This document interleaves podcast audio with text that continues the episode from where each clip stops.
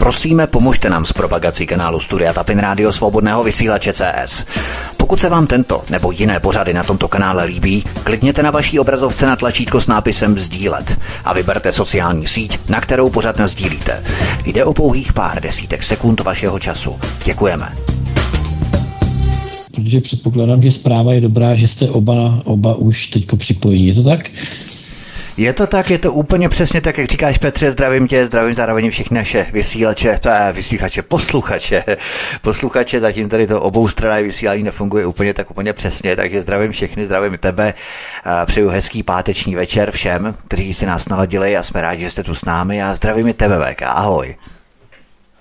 Ahoj Vítku, ahoj Petře, já vás zdravím, všechny naše posluchače, takže jsme se dočkali, máme zase o týden víc, pustíme se do prvního tématu, já vás všechny zdravím a nebudeme to zdržovat, takže Vítek to rozjede.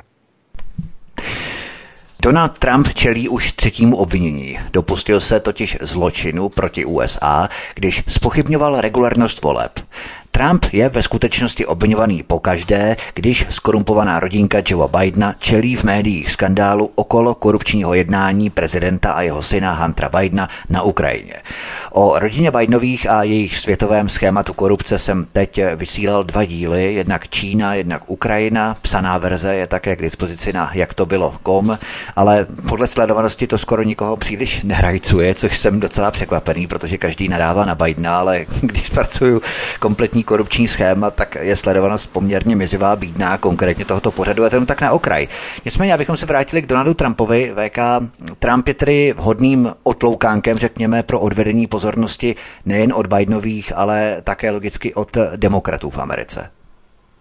Uh já, než se k tomu dostanu, tak já udělám velký oblouk, zase přesah. Hned na začátku, s tím mostu máš přesahy a oblouky, že jo, tam o tom mají oni to mají úplně plochý, eh, že jo, eh, tak já udělám přesah, eh, že jak jsi měl tu zmínku o tom, jako že děláš prostě věci, děláš pořady, děláš třeba články a prostě jako nikdo, nebo málo lidí, že jo, tohleto, no, to má jednu souvislost, to je psychologie spojené s psychologií lidí, Lidi se dokážou soustředit a koncentrovat podle té studie, co jsem četl už před mnoha, mnoha lety, zhruba na 700 slov textu.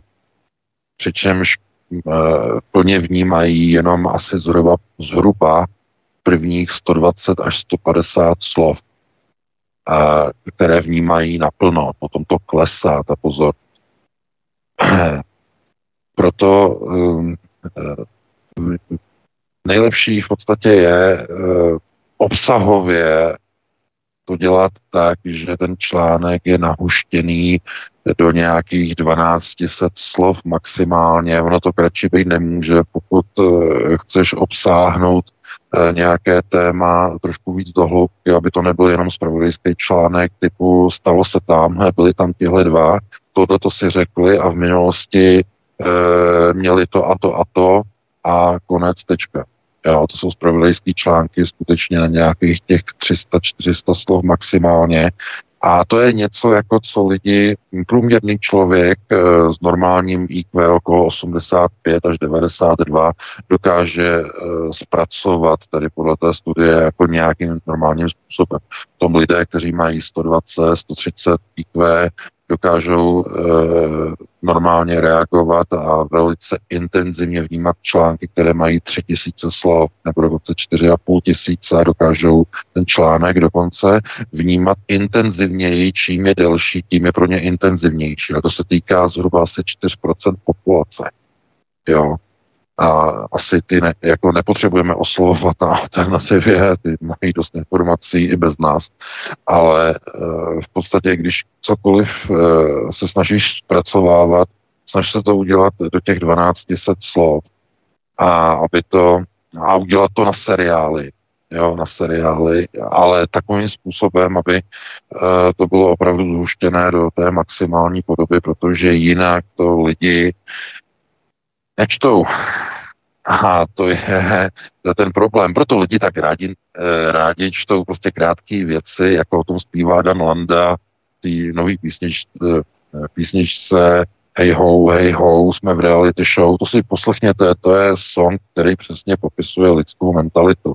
To znamená sednout si k televizi, e, knedlík, pohoda a vnímat, co Petna e, nalívá lidem do hlav a prostě to je naprosto trefný úplně trefný. Takhle funguje většina lidí, takových mainstreamových lidí, 90% populace, takhle funguje. A chtějí krátké věci, chtějí krátké zprávy, chtějí úsečné zprávy, eh, protože myšlení je náročné, je těžké. Můžete mít mozoly na rukách a to zvládnete, ale myšlení je pro lidi těžší a těžší, generace od generace je těžší a těžší, protože civilizace, západní civilizace degeneruje. A degen, jedním z projevů z degenerace je neschopnost přijímat informace, zpracovávat je. Proto prochází eh, západní společnost procesem simplifikace, zjednodušování. Děti debilní, že eh, oni už nemají notýsek, eh, oni se nedívají na večerníček, oni se dívají na debilníček, že? Nedívají se na mobil, dívají se na mobilníček, že? Protože všechno se zjednodušuje, všechno, co bylo dříve komplikovanější, se zjednodušuje. A e, to je projev té společnosti. To znamená, to, co nemáme v hlavě, máme v mobilu. To, co není v hlavě, dřív se říkalo, je v tabulkách. Kdo pak dneska bere do ruky papírové tabulky, že? To znamená, to je zjednodušování proces simplifikace. E, proto zase to je velký oblouk, velký přesah, e, takže abych neodbíhal od tématu, Jasně, já bych jenom doplnil, že já to v podstatě koncipuji něco jako brožury, jo, to znamená jako knížky na půl, knížky chceš, brožury, když, no, ne články. Když, když jo. chceš někomu posunout nějakou informaci, tak prostě uh, to musíš posunout tak, aby to bylo do nějaké únosné míry. Ten text rozdělovat do takzvané úsporné čtení, že uh, no, to je speciální teorie o tom, Jasně. proto se příliš Já když píšu články, tak pro lidi, kteří mají úsporné čtení, tak vypichuju tučným písmem základní myšlenkové body, aby nemuseli číst celý článek. Jo, to je v podstatě taková moje poznávací značka, že tam jsou některé věci, body jsou vyznačené tučně, tučným že jo, silným písmem. Lidi to jenom proletí, hlavní základní, že jo, úsečný body, aha, aha, aha, a když je něco konkrétně z toho vypíchnutého zajímá, tak si před, i to okolo si přečtou v tom, v tom odstavci. Jo, a to je úsporné čtení, znamená to pro lidi, co jsou velice vytížený, tak aby měli úsporné čtení, tak je to takhle koncipovaný. No, já si myslím, že jsme to uh, takhle celé uh, tady vysvětlili, jak to funguje, že jo, takové to zákulisí nějakého toho kuchtění nějakých článků, protože no, lidi, každý, každý to vlastně má podle sebe, že jo, čte něco a říká si tak a tady zhruba někde by mi to stačilo a ponad ten text ještě tam pokračuje tam ještě někam dolů, že jo? A to je hodně dlouhý, to je hodně dlouhý. E, takže e, to je skutečně jenom pro malou hrstku lidí. Takže zkracovat a dělat to na seriály je zřejmě asi nejlepší. A nechávat mezi těma seriálama i nějaký odstup. Jo, to je taky dobrý. Aspoň třeba několik dnů nebo několik, několik, nebo ne dnů, ale týden asi je dobré nechávat nějaký odstup na seriály. E, mimochodem, takhle to dělá i hollywoodská televize, že dělají seriály, e, když jsou ty úspěšnější seriály, ne takové ty péčkové, jako nekonečné seriály, že jo, určitě znáte nekonečný seriál, pondělí do pátku jde ne, nějaký nekonečný seriál eh, Emanuela Doma sama, že jo, a podobně, nebo nevím, jaký tam máte u vás eh, tady ty nekonečný seriály. A eh, ty takový ty lepší seriály jsou vlastně dělaný právě na série eh, vždycky po týdnu. Proč to není třeba pondělí, středa, pátek? Proč to jde po týdnu? No to je psychologie, protože by to lidi už potom otravoval. Proto se tam dělají ty mezery, že jo, ve vysílacích schématech jsou týdenní mezery, kvůli tomu, aby lidi jako měli zase jako připravený pocit, že to se můžou jako zpracovat. Na to jsou opravdu velké studie, jak mozek je omezen, jak je línej, jak nechce přijímat příliš mnoho informací, pouze selektivně a podobně. E, takže lidem posunovat informace je strašně těžké. Je daleko jednodušší jim dát lopatu do ruky. Hele, tady to vykopáš, jo, e, telekom do té díry, kterou do té lajny položí kabely na telefon, že jo. E, a, že jo, tak to je jednoduchý, protože tam není třeba u toho přemýšlet a e, ruce nejsou tak líny jako mozek, ale u toho mozku tam skutečně třeba na něj umět nějak přijít, e, co je ochotný přijmout, za jakých okolností. Není to vůbec jednoduchý. E, I proto třeba mainstreamová média ztrácí e, svoje čtenáře, protože neumí vlastně pracovat s mozky lidí, že jo, tam nikdo to nestuduje na filozofické fakultě nebo na fakultě sociálních věd. To je většina těch absolventů potom končí v českých mainstreamových médiích. Eh, tam se to vůbec nevyučuje samozřejmě. Tam se učí o tom, jak se přešívají pohlaví a podobně. Takže eh, to je dobré to znát, nastudovat si ty knížky, že jo, jak to funguje. To by bylo tak všechno s tím přesahem. No a pustili bychom se do prvního tématu, Vítku. No a to první no, téma samozřejmě. První téma to je symptomatické v rámci Donalda Trumpa, jak jsem uvedl. Tak to můžeme rovnou na to navázat. No samozřejmě. S Donaldem Trumpem je to, jak jsem napsal v článku, ale já bych to trošku převzal se s přesahem, že nechci opakovat článek. Jo, to je zase pro můj mozek je příliš vyčerpávající. To mozek mi říká, co blbneš, o tom nemluv, lidi si to můžou přečíst, ne? No samozřejmě se to můžou přečíst, nebo měli by se to přečíst. Ale ten přesah, který bych chtěl vlastně otevřít uh, s Trumpem, je v tom, respektive byl trochu už naznačený v tom článku, že uh, druhý Trump, Trump 2.0, který pokud se to tak nějak nastaví, by se mohlo dostat znovu do Bílého domu. Na podruhé, tak eh, by to byl úplně jiný Trump. Trump, který prohlédl, Trump, který pochopil, proti komu a proti čemu stojí, pochopí, a, že ho chtějí úplně zničit, zlikvidovat, už má tři obvinění na sobě, a, chtějí ho úplně a, odstavit a pokud on uspěje a dostane se skutečně do Bílého domu eh, po druhé, eh, tak se začnou opravdu dít věci. A eh, Amerika v dnešní době je ve stavu skutečně rozpadu a rozvratu. Ta země je rozdělená, ostře rozdělená mezi konzervativce a neoliberály. Celé jednoznačně a mezi nima se otevřela obrovská propast, je mezi nima obrovská nenávist. Ten národ eh, se už nedá nějak sjednotit, protože byl převychován v uplynulých desetiletích eh, ta ideologie eh, levičáctví, dneska tedy maskovaná za neoliberalismus, dopadne na Spojené státy opravdu velice tvrdě a to proto, že Spojené státy ještě nezažily komunismus a žádnou socialistickou vlnu. Všechny země v Evropě už si socialismem prošly. Východní blok do roku 89 a e, západní Evropa se tím prochází právě teď, že jo, evropští neoliberálové, velcí neomarxisté kalergiovci a socialisté. Eh, to znamená, teď si tím prokází celá Evropa přerozdělování mašinérie Evropské unie, kolik se bude přerozdělovat, jaké budou kvóty, velká byrokracie, to znamená, teď si tím prokází celá Evropa. Ale Amerika si tím ještě neměla šanci ani příležitost projít. To byla to byl kapitalismus, to byla země založená na kapitalismu a teď se to teprve dostává do Ameriky eh, komunismus. Černoši rabují ve velkých amerických městech jsou videa na TikToku. Se podívejte, na, na YouTube to eh, alfabet to maže, protože tam jsou nosaté systémy. TikTok je ještě normální, ale uh, nosatý YouTube ne. Tam už to není, tam je to zakázané. Uh, takže se podívejte na TikToku čínským, Eh, jak to tam vypadá eh, v té Americe. Normálně rabujou černoši, přijdou do Louis Vuitton, eh, přijdou do Gucci, že jo, a teď tam berou všechno z regálů, ať prodavači se bojí proti těm černochům zasáhnout, protože by to byl že jo. Byl by to útok na ně.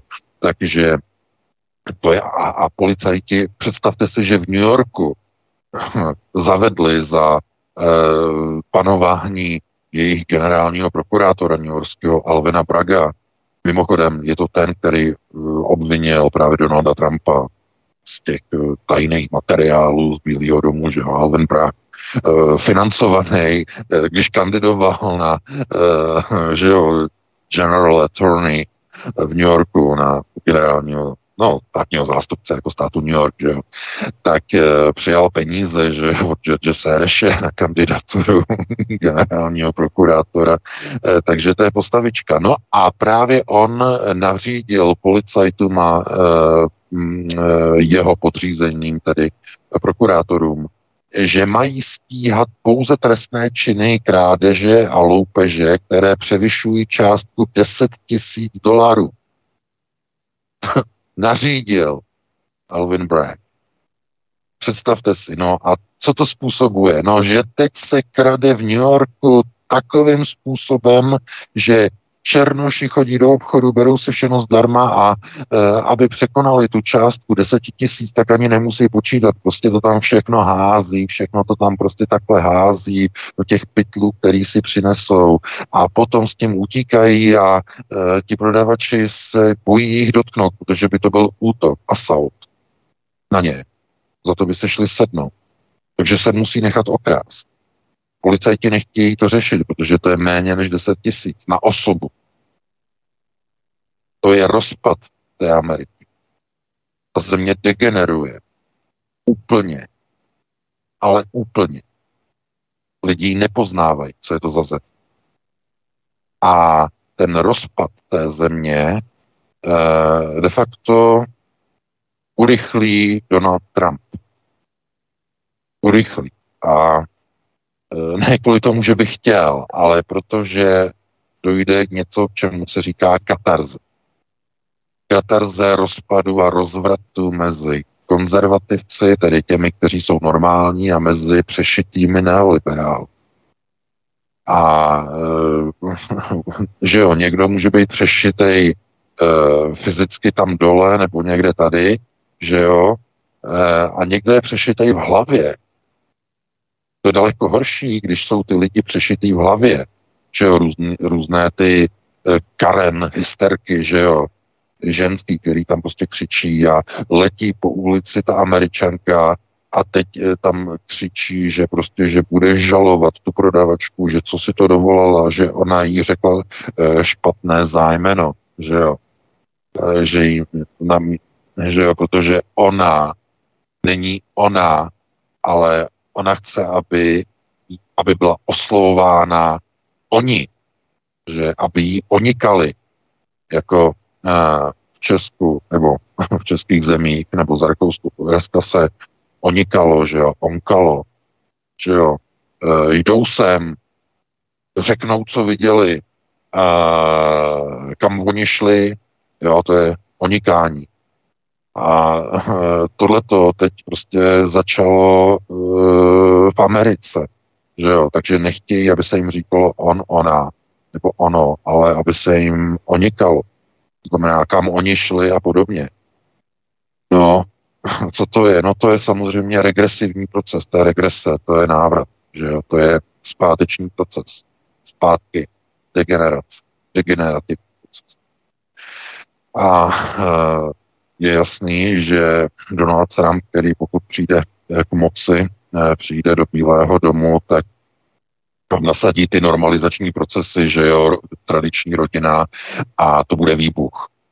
To bude výbuch, budou ho chtít odstranit. E, možná nějaký atentát si tam střihnou na něj. E, zase se pokusí o nějaký impeachmenty a podobně. Eh, občanské povstání, občanská válka a rozhodnutí některých států provést odtržení a eh, odchod z americké unie. To je pouze otázka času, než některé země, kde je většina těch eh, konzervativců, než se k tomu rozhodnou. Než zjistí, že volby nemají žádný smysl, protože i když tam dostane normální kandidát, tak nemá šanc něco změnit že ta společnost je úplně přešitá, je převexlovaná, je úplně změněná a už jí není pomoci. Takže uh, chápete, co je to za národ, co je to za zemi, uh, kde chodí po ulici nahý lidé, tam kroutí zadkama, že jo, před malýma dětma, buzeranti, že jo. Když by si to dělali doma, mezi sebou, že jo, tak to není nič, nic proti ničemu. Každý, ať má uh, to doma někde v posteli s kým chce, tak jak to cítí, to je každýho soukromá věc. Ale aby se z toho stávala politika, dokonce veřejná obscénost, že tohle to budou ukazovat dětem během těch uh, uh, gay pride, že jo, těch uh, pochodů a podobně, jak se tam nakrucují prostě před těma malýma dětma, který tomu nerozumí absolutně. Aby matky uh, malým nezletilým dětem říkali, že se mají nechat přešít, převlíkali je kluka do, dět, do dívčích šatiček a holku zase z ní dělají tomboje, že jo. To znamená jako kluka, že jo, vymejvají jim hlavy, protože že jo, matky jsou úplně střelený. Matka je střelená a vystudovala někde nějakou univerzitu, kde jí přešili hlavu a teď ona přešívá dětem přirozeně. Že jo, protože se nechala rozvést, protože eh, on byl Eh, on byl naprosto normální heterosexuál, úplně normální a to ona nemohla snést, protože ona se cítila jako non-binár. Takže e, děti zůstaly, soud, e, že jo, progresivní soud jí svěřil všechny děti, normálnímu chlapovi nesvěřil vůbec nic, že jo, zase New York, že jo, kauza. A chce přešít obě, obě svoje děti. Zase kauza, že jo, na Fox News jak chce přešít obě dvě svoje děti a ty děti minimálně teda ten kluk s tím nesouhlasí, ta holka, ta je taky už vymitá, ta je taky od mámy přešitá v hlavě, takže to je Amerika, to je dnešní, e, dnešní proces v Americe. A to nebejvalo. Ještě před 15 lety, 20 to nebylo. Poslední proces těch zhruba 20 let. Něco se stalo prostě ta Amerika zdegenerovala strašně rychle, ale to vzalo obrovský sešup. No a tohle to se právě kopíruje i do Evropy. A nástup Donalda Trumpa to nezastaví, ale pouze ten proces rozvratu urychlí. To je třeba se na to dívat. Pokud si někdo myslí, že on je zachránce Ameriky, ne, on je katalystem, on je katalyzátorem, který ten proces urychlí. Země už se nedá slepit dohromady jenom rozdělit. A, a tohle je asi věc, která se překopíruje i do Evropy, že i Evropa se bude rozdělovat podle nového světového řádu, který určí výsledek války na Ukrajině. Je to naprosto jisté. Bude to definováno demisí americké moci v Evropě, společně s demisí procesu řízení Eh, které vycházely od neoliberálů ve střední a východní Evropě. Eh, to je prostor, ve kterém vznikne jakýsi nový projekt eh, amerických neokonů, projekt do určité míry, stále mu můžeme říkat projekt Trojmoří, ale zbytek Evropské unie půjde skutečně cestou takzvané Euroafriky. To znamená Kalergijovský proces, takzvané takzvaného velkého, velké výměny, the great replacement.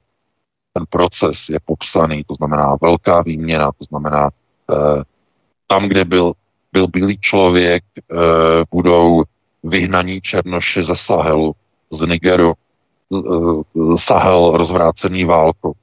To je právě ten poslední článek a včerejší článek, kterýmu se chci potom dostat ještě eh, v dnešním povídání. Eh, je to všechno komplexní, eh, všechno se to spojuje dohromady, všechny procesy, které eh, vlastně jakoby se zdají, že jsou oddělené, ve skutečnosti jsou sloučeny do jednoho velkého procesu velké výměny obyvatelstva v Evropě. To znamená, původně bílá Evropa se stane míšeneckou Evropou, smíšenou bílé ženy si budou brát černochy. bílé ženy jsou strašně přitahovány černochy. Je to geneticky dané, samozřejmě, protože ta bílá žena je přitahována tou maskulinitou těch černochů, kteří nejsou zženštilí, kteří mají v sobě takový ten náboj, to ženský strašně přitahuje, že tohleto. Takže to bude fungovat. To je přesně to, co bude hlavním kalergiovským nábojem. To znamená smíšenecké rodiny, děti budou míšenci a to je právě ta velká výměna. S tím se s tím samozřejmě půjde i snížení IQ, protože míšení ras vede samozřejmě geneticky ke snižování IQ, to je dané, to je automatické. To je přesně to, co globalisté potřebují. Jednodušší, primitivnější, více zdegenerované lidi, kteří jsou snadněji ovladatelní, kteří nepřemýšlejí nad tím, co je v televizi. Hej ho, hej ho. Jste v reality show. A e, přesně takhle to funguje. To znamená, e, nepřemýšlet moc o věc, jako lidi nechtějí číst pustý knihy, ať s tím pan e, VK někam dopr, že jo, e, co no, maximálně nějaký komiks, aby tam bylo hodně obrázků. A e, to je asi tak zhruba všechno a ještě ke všemu e, prostě mi chodí prostě takový nějaký e-maily, jako že e, byl nespokojený s tím, že prostě článek je publikován až někdy po půlnoci, někdy prostě v půl druhý ráno. Jo. A no, tohle to prostě, no já prostě nemám kdy jindy jako dávat ty články e, dohromady, než ve volném čase prostě po noci. Jako sorry, jako to prostě se jako jinak nedá. Já to dělám ve volném čase.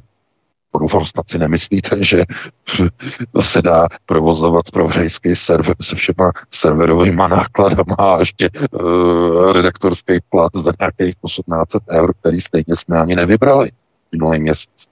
Snad si to nemyslíte. to je uh, prostě ve volném čase. Samý administrátor ve volném čase. Chápete?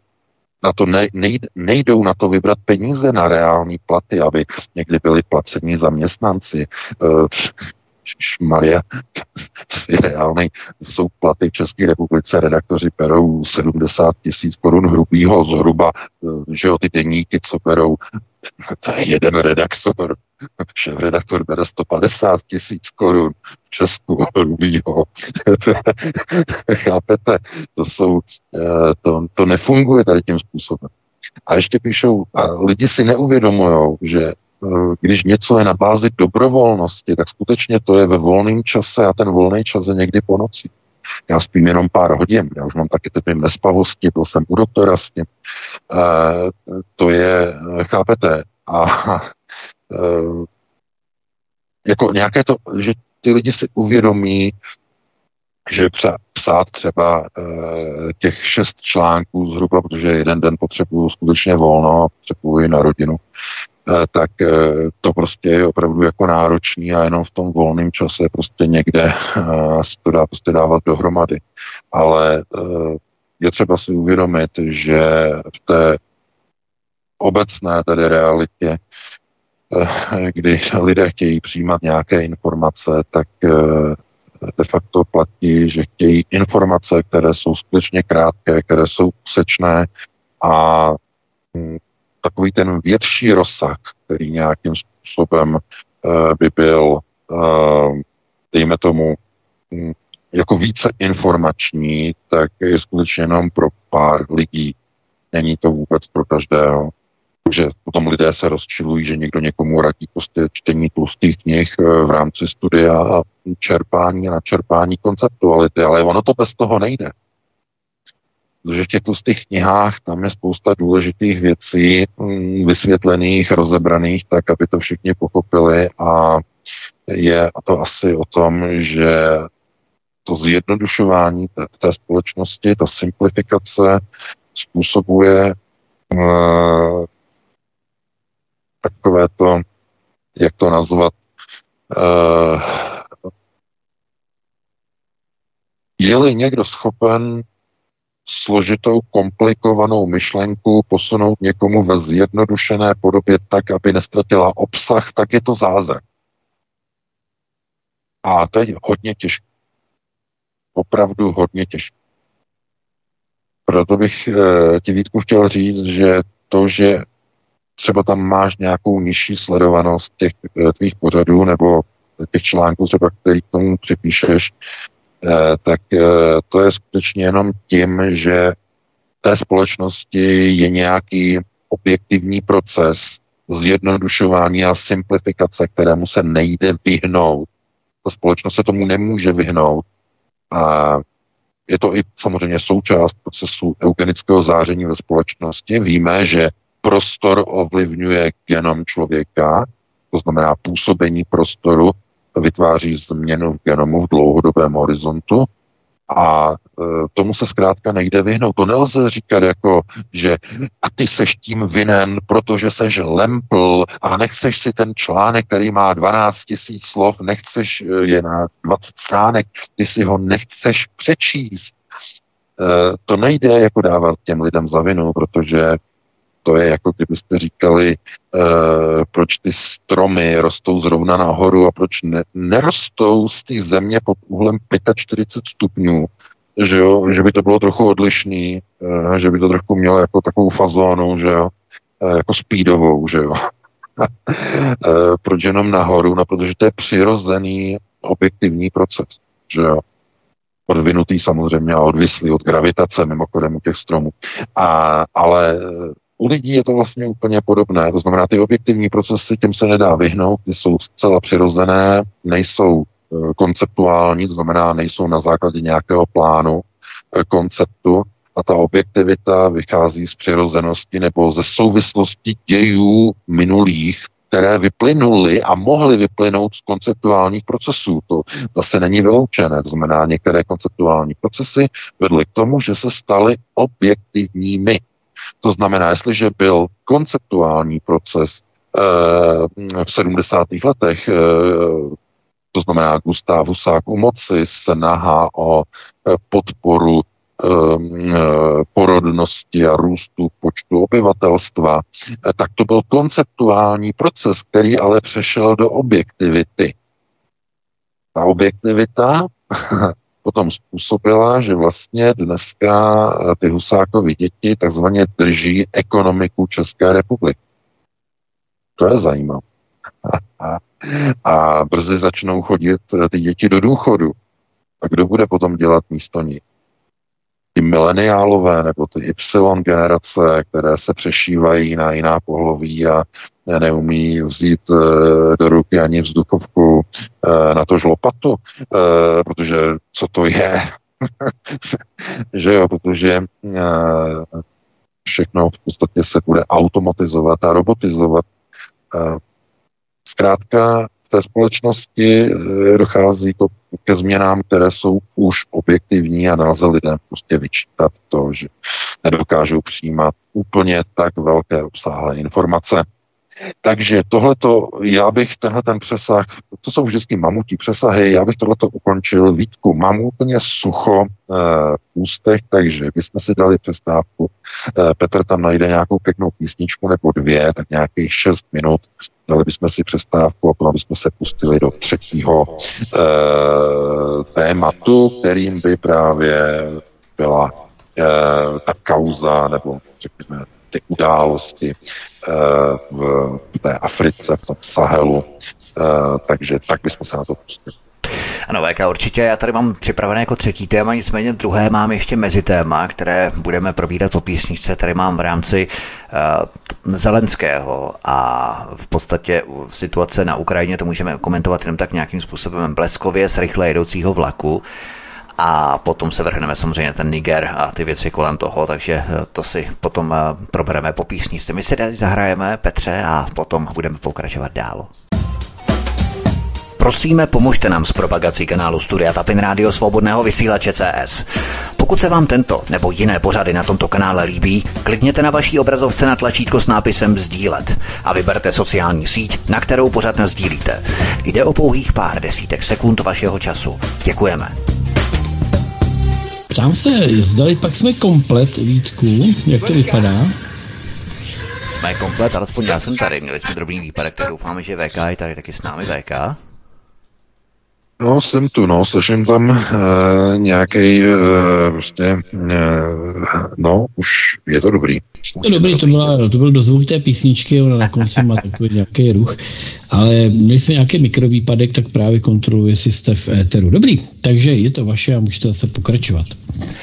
Tak máme tady ještě VK prostřední druhé téma, než se dostaneme tedy k tomu Nigeru. Tak eh, se bleskově vypravíme na Ukrajinu, protože kolektivní západ už začal věšet Zelenského a proto vidíme na frontě kolaps ukrajinské ofenzivy.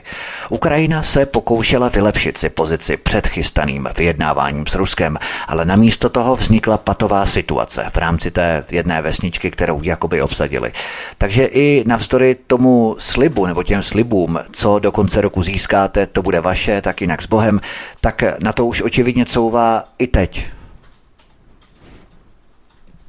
No, situace na Ukrajině je právě eh, přímo odvislá od toho, co je v tom posledním článku právě teď zase v pátek, který si nečetl.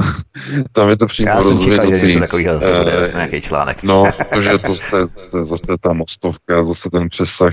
Uh, já, to, já to přímo na to převedu, uh, protože americký list Financial Times uvedl včera článek o tom, že Bílý dům požádá americký kongres, aby část, zatím nespecifikovaná část, není známo v jaké výši, eh, část eh, peněz z balíku určeného na financování zbraní pro Ukrajinu, aby bylo odebráno Ukrajině a ten balík, aby byl poskytnut Tajvanu na pomoc, na akutní pomoc Tajvanu před čínskou hrozící agresi.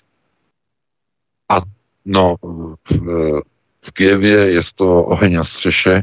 Eh, Dmitro Kuleba, ministr zahraničí Ukrajiny, se to snažil ještě dneska bagatelizovat eh, v pravdě, v ukrajinské pravdě, eh, že jakože to nebude mít vliv, respektive pak to upřesnil, že by to nemělo mít vliv, ale jistotu proto nemá. No, je-li to určený balík pro Ukrajinu a má se z toho brát e, nějaká část pro Tajvan, tak to samozřejmě vliv na ten objem pro Ukrajinu mít bude. To je, e, to je takový prostě povídání typu jako prostě nespůsobit úplnou paniku na Ukrajině. Ale co to znamená? Znamená to, že priorita Spojených států a americké zahraniční politiky už není Ukrajina. Prioritou je Tajvan. A teď proč? Analýza. No, protože ukrajinská armáda AFU nesplnila očekávání Američanů po spuštění protiofenzívy proti Rusům. Ta dva měsíce trvající protiofenzíva nepřinesla žádné výsledky. Ukrajinci jsou zase tam, kde stále před dvěma měsíci. Těch pár vesniček, které obsadili, už tam zase nejsou. Ruská armáda je zase vytlačila, už jsou zase venku. E, nic, žádný postup. No a co to znamená pro ty Američany? Američané fungují vždycky podle jednoduchého systému. Uh, jak oni říkají, if you deliver, you have money. To znamená, pokud uh, splníš, vyplníš to, co máš za úkol, tak dostaneš další peníze. A pokud to nesplníš, už peníze nejsou, jsou sníženy. A tohle to je jasný signál Bílého domu. Eh, Ukrajina nesplnila očekávání a už jí uh, Washington takzvaně sesekává finanční pomoc, krátí peníze a přesunuje peníze na jinou prioritu, na vyšší prioritu a to je Tajvan. Boj, uh, že jo, barba proti Číně. To je ta priorita, hlavní priorita pro Ameriku, protože pro Ameriku je teď větším nepřítelem Čína, než Rusko. zdalo, by, zdalo by se jako, že je to tak nějak vyrovnaně, ale ono to vyrovnaně není, protože ta Čína skutečně představuje daleko větší hrozbu než e, Rusko, hlavně tedy z ekonomického e, hlediska, samozřejmě. Z ekonomického hlediska je Čína daleko větším soupeřem e, Spojených států než Rusko momentálně. Takže to je ta priorita. No a to má velkou souvislost ještě i s tím, co se děje v Nigeru. v Africe, v západní v Africe. Tak v ty na to už přejdeš plynule teda, já už to nebudu uvádět to téma, jo? no, samozřejmě, Dobré, ale máme 2045, eh, prostě, aby jsme mě nevyčerpali úplně všechny náboje, protože zase tak dlouhý to nebude. Eh, mám trochu obavy. Eh, o co jde? No samozřejmě, tam 26. července proběhl státní převrat. Co bylo za tím státním převratem, to máte v článku na Aeronetu. Eh, Prigožin to tam pěkně popsal, máte to tam kompletně i s překladem, takže to opakovat nebudu. Ale Združení eh, států, ekonomického združení států západní Afriky eh, v čele s Nigerií, tedy nezaměňovat s Nigerem, ale Nigerií, oznámili, že vlastně tento puč budou chtít potlačit a hrozí tam intervence téměř deseti států, eh, afrických států Sahelu, že by vtrhli tedy do Nigeru a pokusili se tu pučistickou kuntu eh, odstavit a vrátit k moci eh, Mahmuda Bezuma, eh, tedy pro západního prezidenta. Eh, problém spočívá v tom, že pokud té invazi dojde, to ultimátum které Združení těch západních afrických států dalo Nigeru, eh, vyprší 6. Eh, srpna, tedy za dva dny. A jestli tam dojde k té invazi, eh, tak to bude, to bude, to bude katastrofa. To bude panafrická válka, kde se střetno, střetnou řady afrických států, minimálně 14 států africký bude ve válce. V tom posledním článku máte mapu. 14 afrických států bude rozvráceno. Bude ve válce. Kontrolní otázka. Co se stane, když vypukne válka ve 14 afrických státech? Zkuste uh, zapnout uh, mozek. Co se stane? Co bude prvním efektem, projevem války? Migrace. Takhle mohutné ve 14 státech. Migrace uprchlická vlna. Milionů, milionů, milionů Afričanů ze Sahelu. Milionů. To, co zažila Evropa v roce 2015, bude nic, naprosté nic ve srovnání s tím, co zažije Evropa v případě vypuknutí války v Sahelu.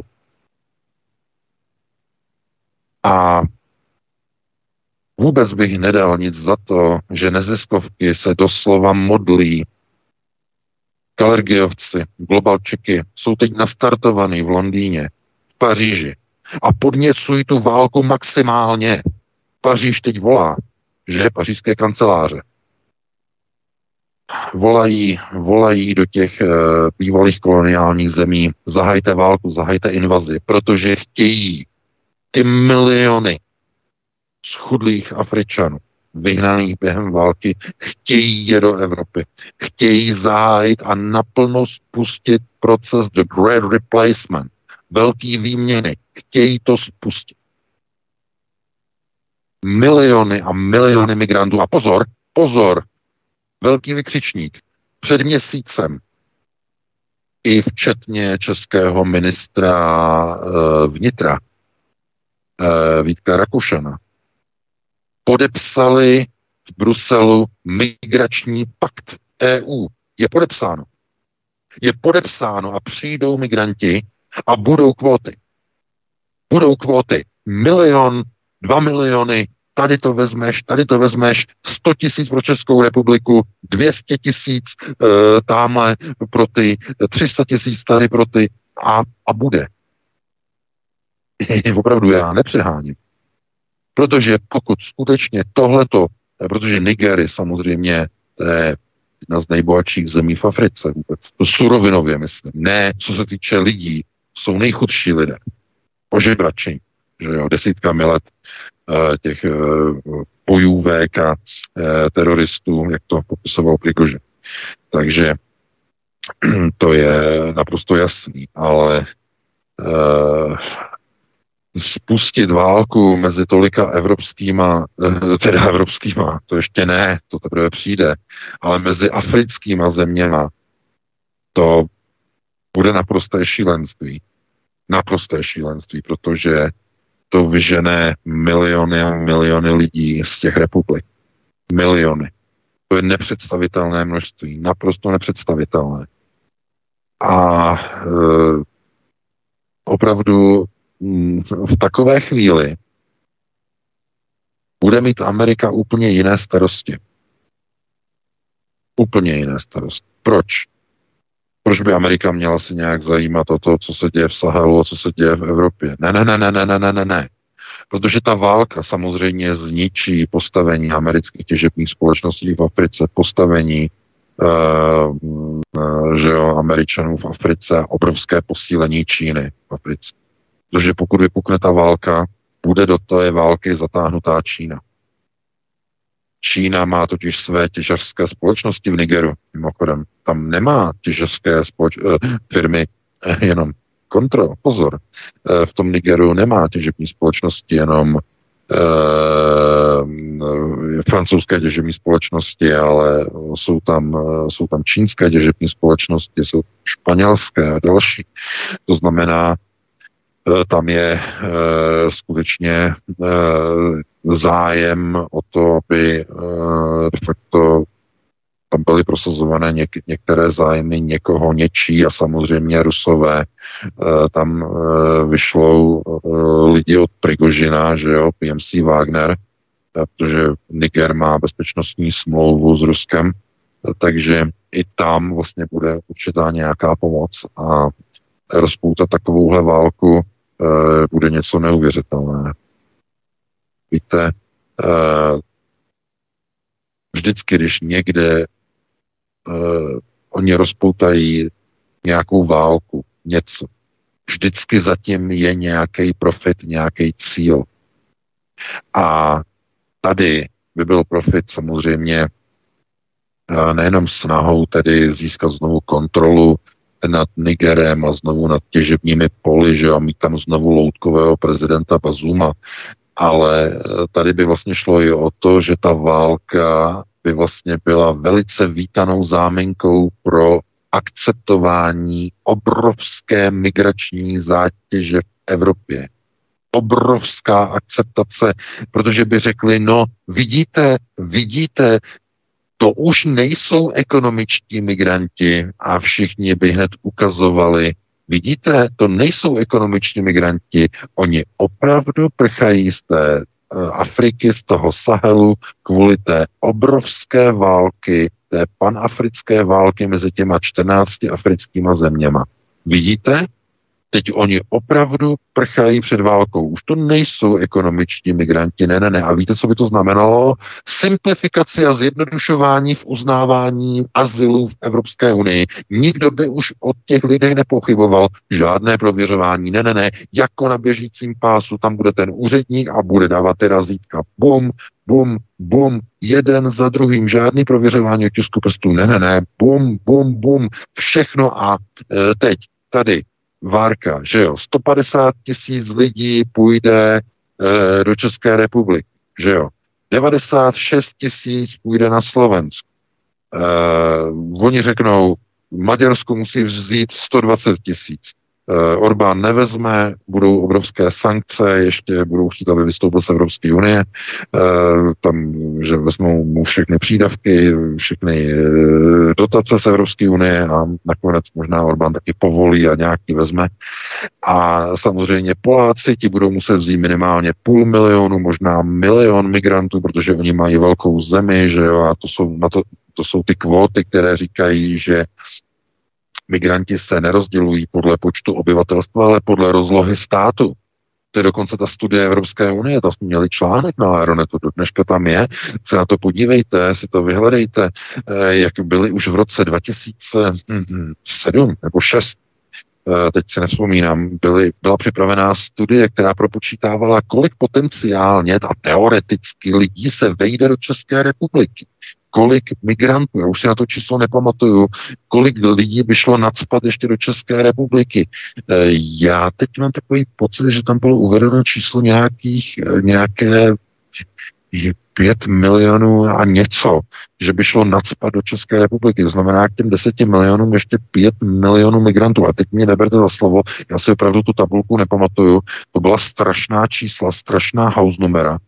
A e, myslíte si, jako, že oni si nechávají dělat takovéhle, takovéhle e, studie v Evropské unii jen tak prostýčka náhodu, že jo? ne, ne, ne. To je všechno součást plánu. Oni mají operační plány připraveny.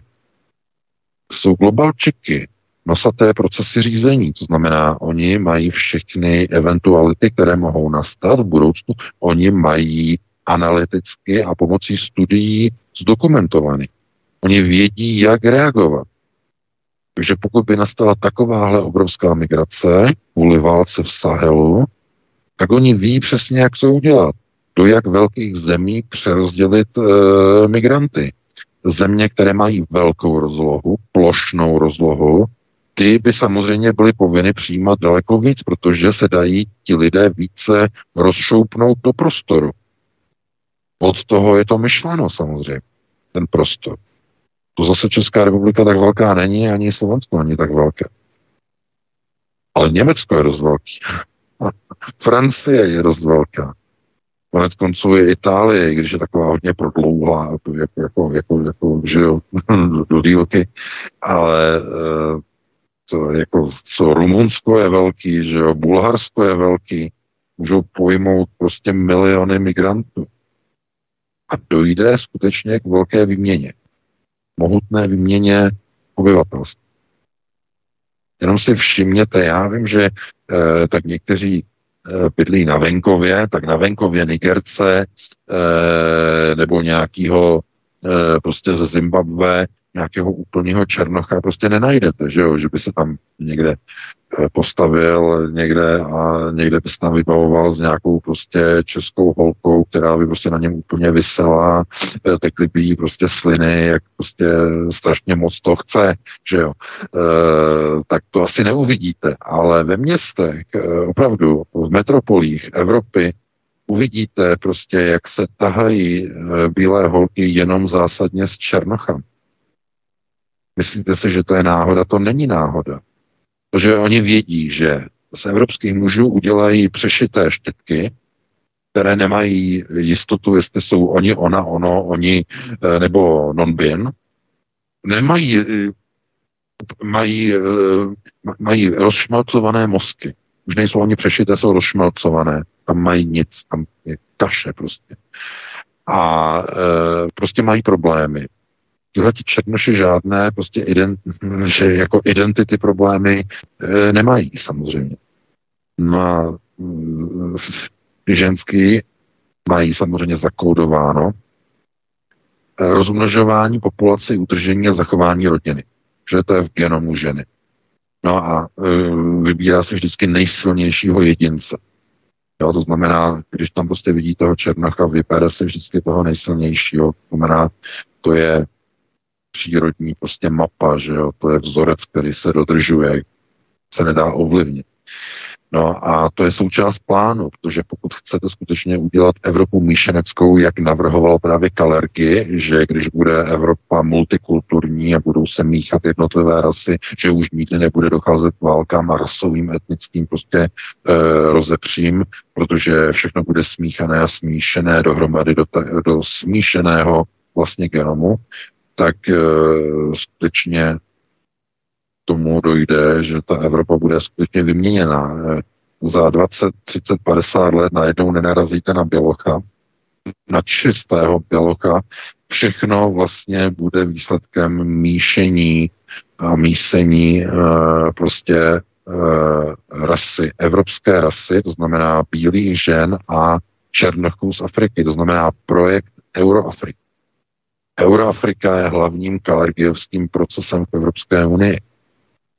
Je procesním nástrojem velké výměny, velkého replacement. Takže e, se potom nedivte, proč e, se v Americe dělají pořady na přešívání dětí, protože to je indukce degenerativních procesů. Chtějí, aby bílý muž zdegeneroval, ale zároveň, aby byly ženy, které tedy jsou zejména v Evropě, v té Americe tam jede trochu jiný proces, ale v té Evropě je snaha tedy, aby ty ženy si vyhledávaly svazky právě u Černochů. To je vlastně takový ten hlavní model.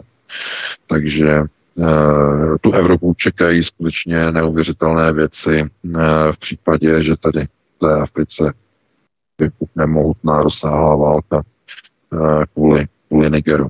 Takže takhle bych to teda já uzavřel, to bylo poslední vlastně třetí téma výku Jestli máš nějaké doplňující otázky, tak uh, to můžeš ještě nadhodit a jestli ne, tak bychom si dali stávku a pustili bychom si nějaký písničky a potom bychom si pustili naše, naše volající.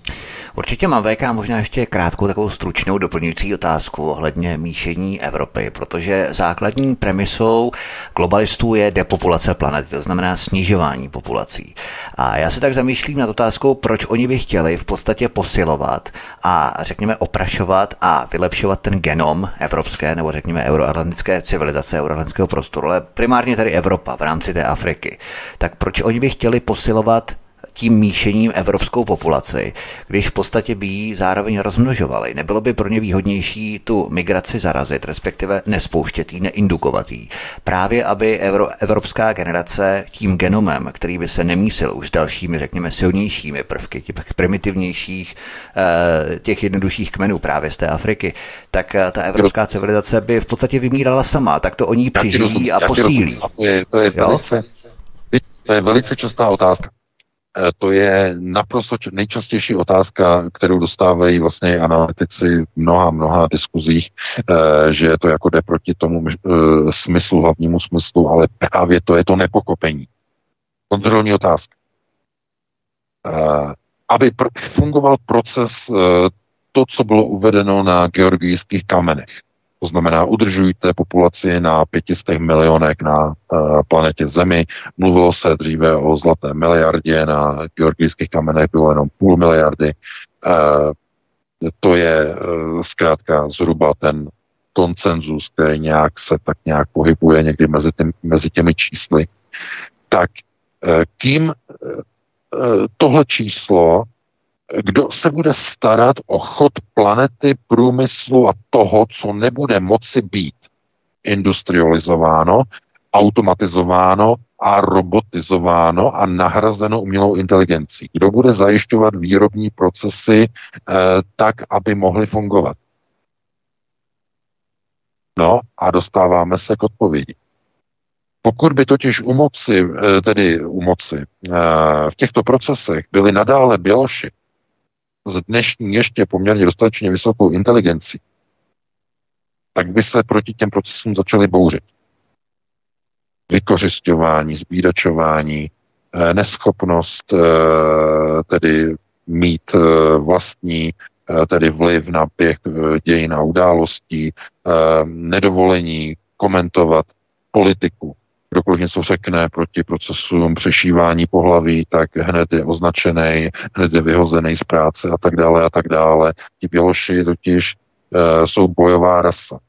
To jsem psal v té jedné mé knize, tam to máte, e, jaký je původ tedy bílé rasy, původně po nefilim. E, takže oni potřebují tu bílou rasu e, smísit s méně rozvinutou rasou, africká rasa, smísit a provést indukci poklesu IQ, aby bílá rasa byla, nebyla už tak bojovná, nebyla tak invazivní. To znamená, aby se podala. Proto slyšíte ty výrazy, že, uh, uh, že toxic, toxic white people, toxičtí jedovatí bílí muži, eh, všechny ty feministky, všechny ty, eh, ty karenizace, že jo, všechny tady to toxický bílej muž, že jo, toxická bílá žena a tak dále. To znamená se nahá uh, uh, jako zostudit tu bílou rasu a tak dále. Je to ta nenávist globalistů, nenávist vůči bílé rase. Uh, kanceláře londýnské mají obrovskou nenávist k bílé rase, protože vůči procesům řízení je nejvíce odolná. To znamená, globální procesům řízení je nejvíce odolná. Je to bývalá bojová rasa. Největší války vedly vždycky bílé národy, bílé civilizace, bílé rasy. To znamená, eh, ten proces je zakódovaný a oni chtějí ten odpor bílé civilizace zlomit. A to zlomení má proběhnout eh, smís, smísením eh, bílé a africké rasy dohromady. Tím dojde k poklesu, velmi výraznému poklesu IQ. Výsledkem bude pokles IQ a snadnější manažovatelnost těch lidí, aniž by ztratili schopnost pracovat manuálně a e, vykonávat jednodušší úkoly. Proč myslíte, že Afrika je tak strašně chudá? No, protože tam nejsou, nemají v genomu tu schopnost uh, ty práce, uh, ty zodpovědnosti, ty snaze učit se, to znamená držet si v podstatě takový ten vývojový stupeň a tak dále a tak dále. A je to i kvůli tomu, že v té Africe nejsou podmínky, že jo. Jenže pozor, jak už jsem několikrát říkal, v té Africe stejně jako všude jinde působí eugenické záření. To znamená, vliv prostoru mění genom. Proto ti Afričani jsou méně rozvinutí. Mají menší schopnosti, menší dovednosti. Pakliže jako děti nejsou z toho prostoru výjimuti a jako děti nejsou přesunuti do jiného a již vyspělého prostoru bílé rasy a bílého muže. Proto děti, které jsou vybrány třeba někde z Afriky, a vyrůstají v Americe nebo v západní Evropě na školách, tak najednou z nich vyrůstají velice uh, sofistikovaní lidé, jako, jako běloši, jsou z nich doktoři, jsou z nich lékaři úplně normálně, protože ten eugenický prostor na ně působil takovým způsobem, že oni se vyvíjeli uh, jako všichni ostatní v tom prostoru. Kdyby zůstali v té Africe, tak se nevyvinou. A proto ten proces vlastně probíhá v tom, že eh, když se dospělý muž z Afriky spojí s dospělou bílou ženou, tak vznikne míšenec a ten míšenec už má změněné DNA. To znamená, má vrozené snížení schopnosti vnímání, učení a tak dále, snížené a tak dále a tak dále. To znamená, to je ten proces. Proto oni potřebují bílého člověka změnit v rámci velké výměny. Ono to není úplně přesný název, že to je výměna, je to spíš uh, splynutí, fúze a uh, má vzniknout tedy míšenec, který bude mít IQ někde okolo 68 až 74. To je zhruba ten odhadovaný inteligenční kvocient. Někde tam. To není Bůh ví co ale stačí to k přijímání informací, k přijímání e, příkazů, k pracování, k manuální práci, stačí to a pohod, pohodlně k přijímání rozkazů. Znamená, udělej tohleto, on to udělá, udělej tohleto, tohleto nedělej a tak dále, tak dále. Dívej se na Netflix, dívej se na televizi, dívej se na programovací videa. K tomu to stačí. To znamená, hej ho, hej ho, jsme v reality show. Přesně podle toho videa. Takže to je ten hlavní eh, záměr, tedy ten odpor té vyvinuté bílé rasy proti procesu kalergizace odstranit ze západní společnosti. Procesem tedy e, smíšení bílé a africké rasy. Takže takhle bych to vysvětlil. E, to bylo poslední, máme 2059, e, Petr tam najde nějaké pěkné dvě písničky, nějakých 6 minut a potom se pustíme do telefonických sluchačů. Přesně tak, zahrajeme si a potom dostanete šanci vy, milí posluchači, takže se připravte, budete mít opravdu možnosti celou hodinu, protože o nic vás nepřipravíme. Takže hezký večer. Prosíme, pomožte nám s propagací kanálu Studia Tapin Rádio Svobodného vysílače CS. Pokud se vám tento nebo jiné pořady na tomto kanále líbí, klikněte na vaší obrazovce na tlačítko s nápisem Sdílet a vyberte sociální síť, na kterou pořád sdílíte. Jde o pouhých pár desítek sekund vašeho času. Děkujeme. Vítku, halo, halo, slyšíme se? Slyšíme, slyšíme se, Petře, jsem tady připraven. A máme tak jsme tady i s VK, super paráda, jsme připraveni oba. Jsme komplet, no tak máme prvního volajícího pochopitelně připraveného.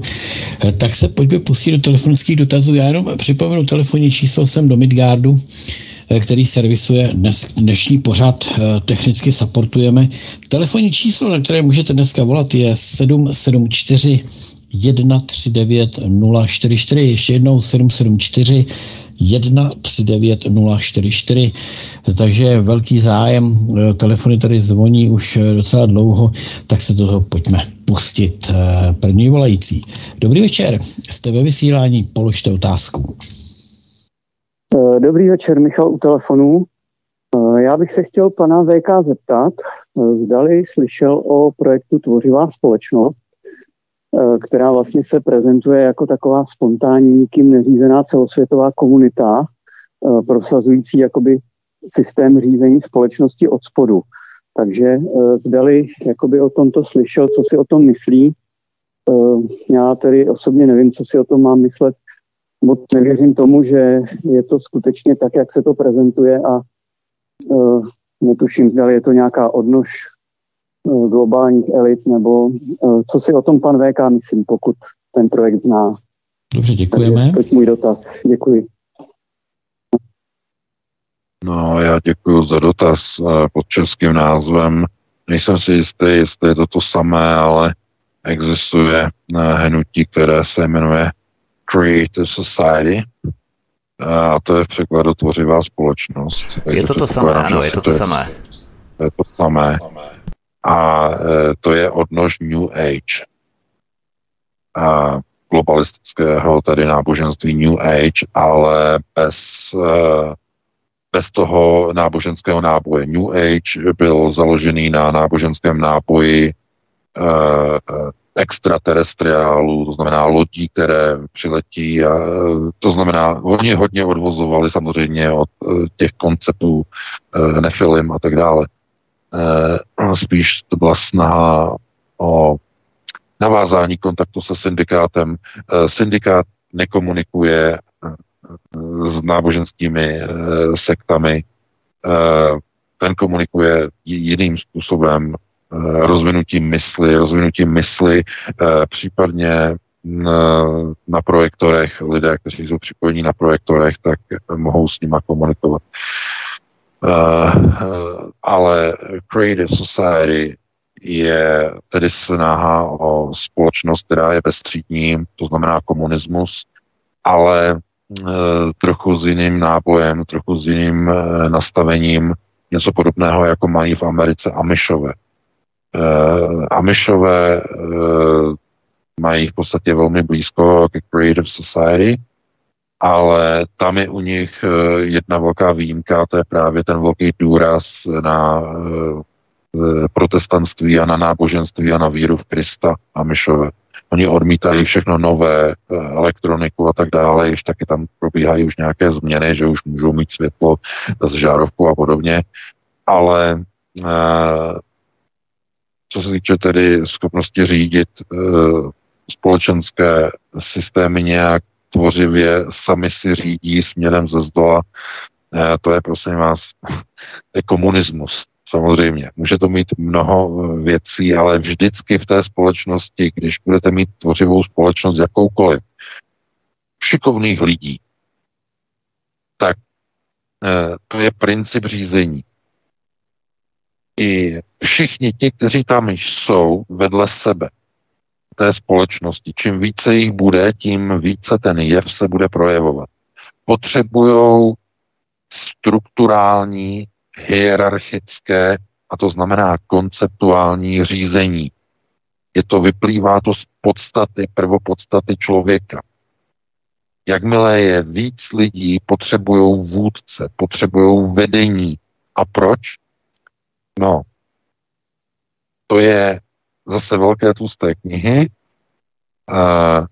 Systém, každý systém, který má nějakým způsobem fungovat a nemá se rozpadnout, musí být řízen někým.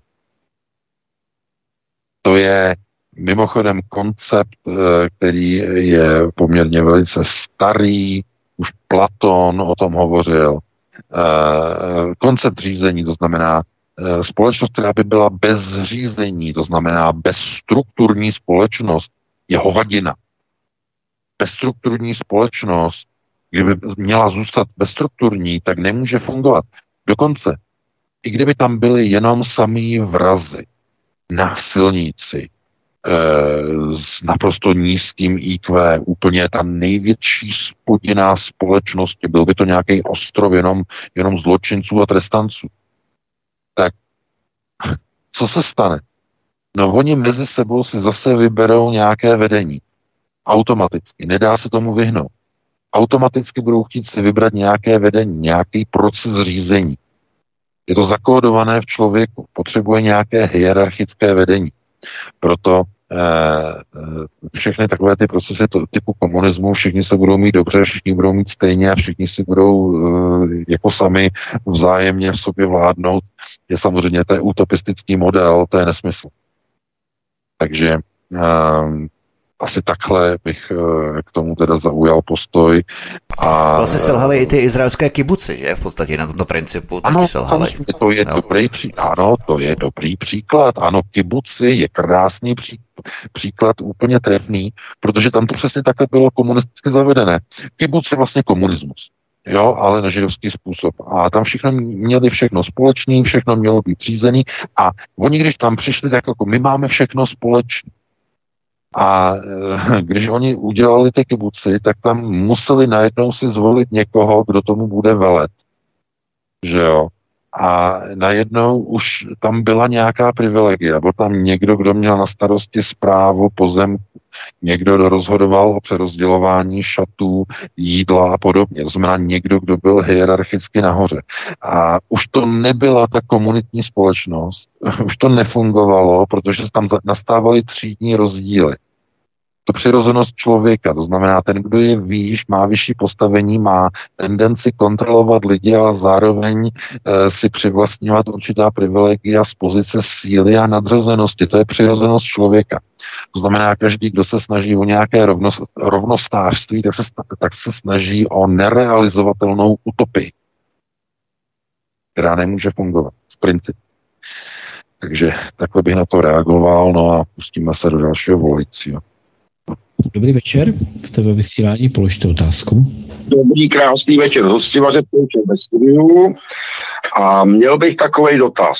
Eh, minulý týden nám proběhla eh, konference Rusko-Afrika. Eh, s chodou okolností v Noume v současné době, v té době proběh převrat a týden předtím vlastně Prigoškin, vrchní kuchtík, vyhlašoval, že čekají velké věci.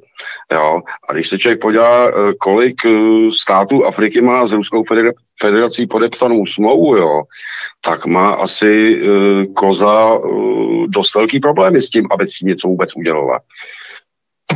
Prostě Putin asi pravděpodobně hraje úplně jinou hru, než hrajou oni.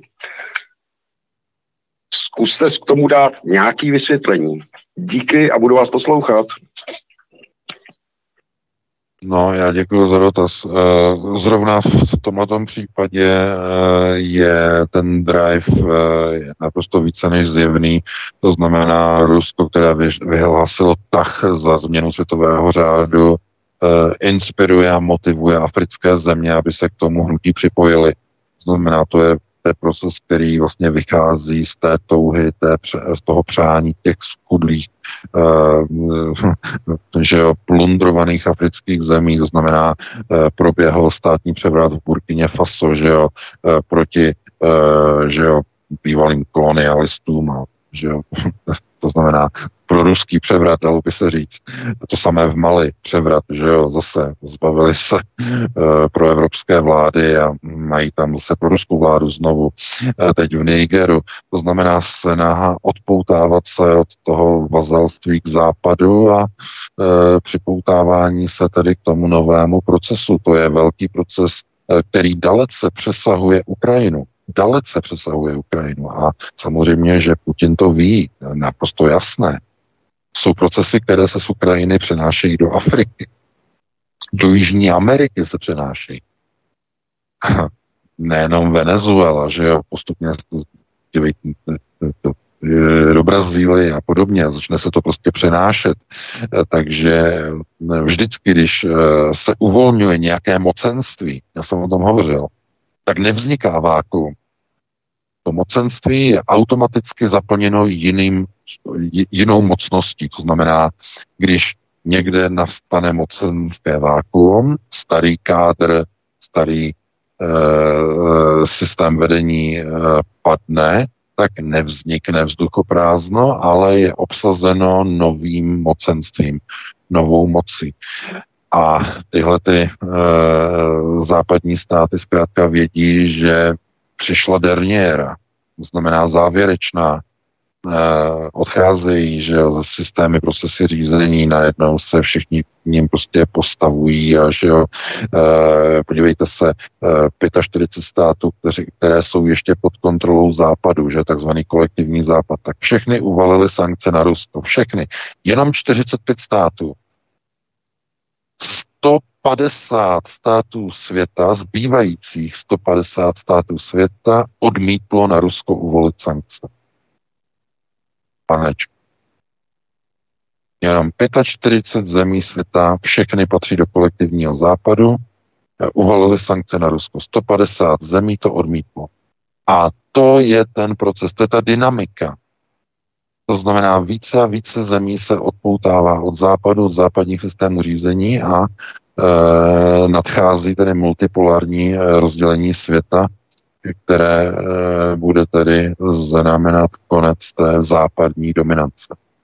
Ale vždycky, když se mění systémy, vždycky je to na bázi nějaké války, nějakých rozvratů, nějakých rozbrojů, e, proto je velice pravděpodobné, že eh, opravdu může dojít nějaké bezpečnostní eskalaci v té Africe, v tom Nigeru eh, a zažijeme nějakou, nějakou eh, souvislost, která bude s tím spojená, to bude nějaká migrační vlna. Je to velice pravděpodobné.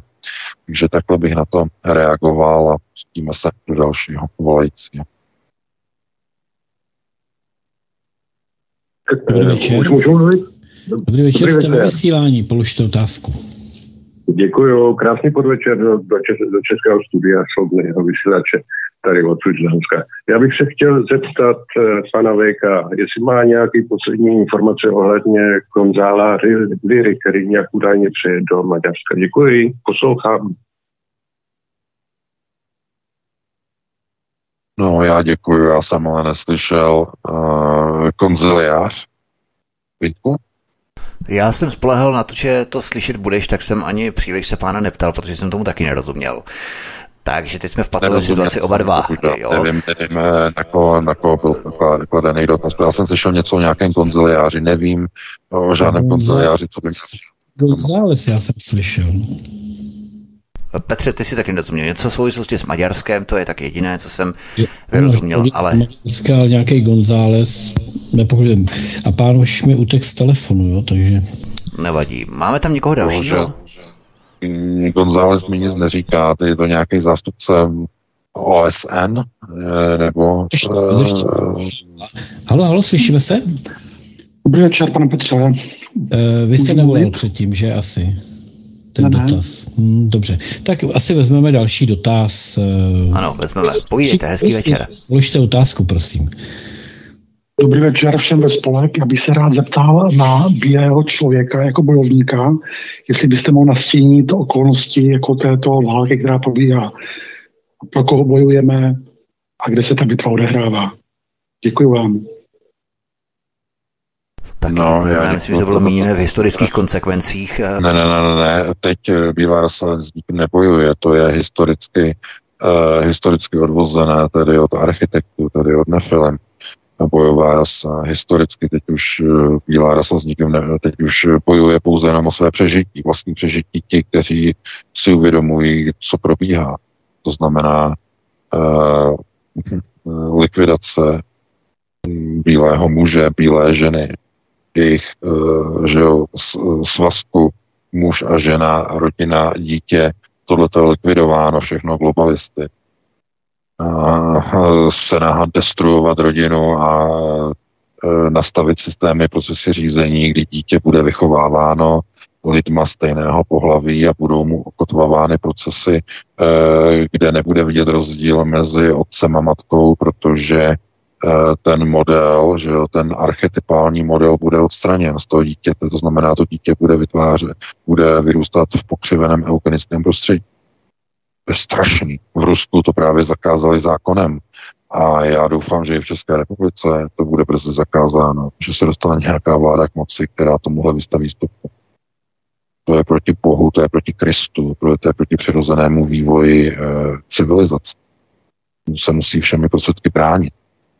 Protože e, Trinity, svatá trojice, rodiny je nedotknutelná. Naprosto nedotknutelná. A kdo se jí dotkne, tak ničí vlastní národ, vlastní přežití protože tím vznikají nefunkční neplodné svazky, modely a takzvané e, nefunkční archetypální modely, muž-muž, žena-žena, binár, non-binár e, a podobně. To je úplně... E,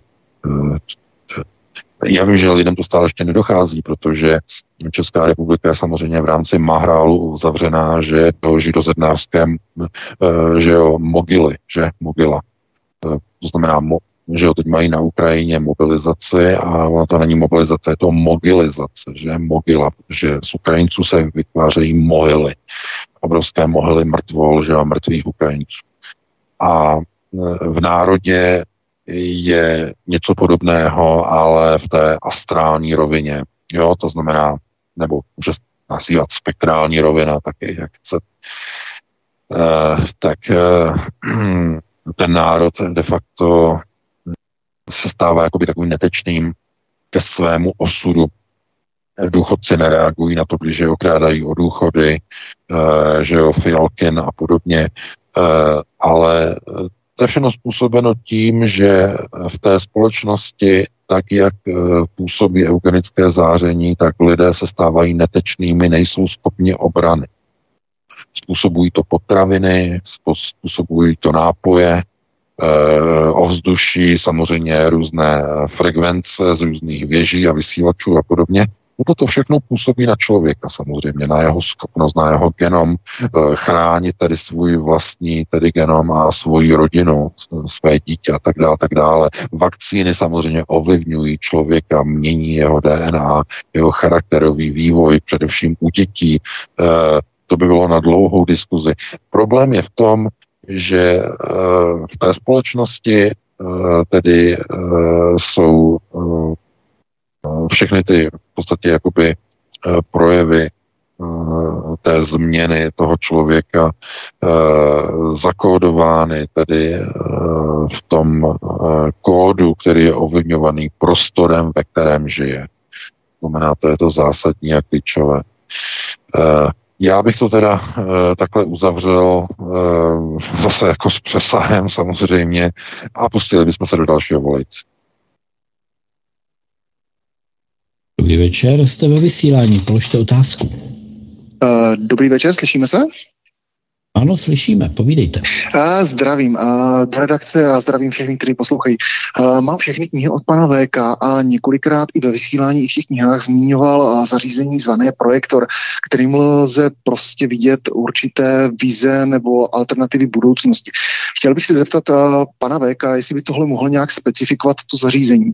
Nepředpokládám, že by asi dal konkrétní návod na sestavení, ale rád bych, pokud by mohl říct o tomto zařízení co nejvíce podrobností, nebo třeba pokud eh, je nemůže říct napřímo do vysílání, eh, říct, kde se třeba dají eh, dohledat o tom určité informace, které člověka trochu navedou a dají mu nějaké, nějakou představu o tom, jak to zařízení vypadá, nebo co to je, co umožňuje a tak podobně.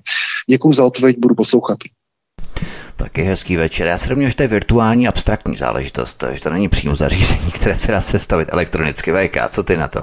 No to rozhodně není abstraktní zařízení, to je sakra reálné zařízení. Dokonce i v několika provedeních, ale informace o tom nenajdete na internetu, ty jsou odstraněny, tam nejsou vůbec dostupné nikde na internetu, se tady těch věcí nedozvíte. To je čistě skutečně eh, v uzavřených kruzích se posunují tyto informace. Čistě v uzavřených, aniž bych chtěl specifikovat, v jakých kruzích.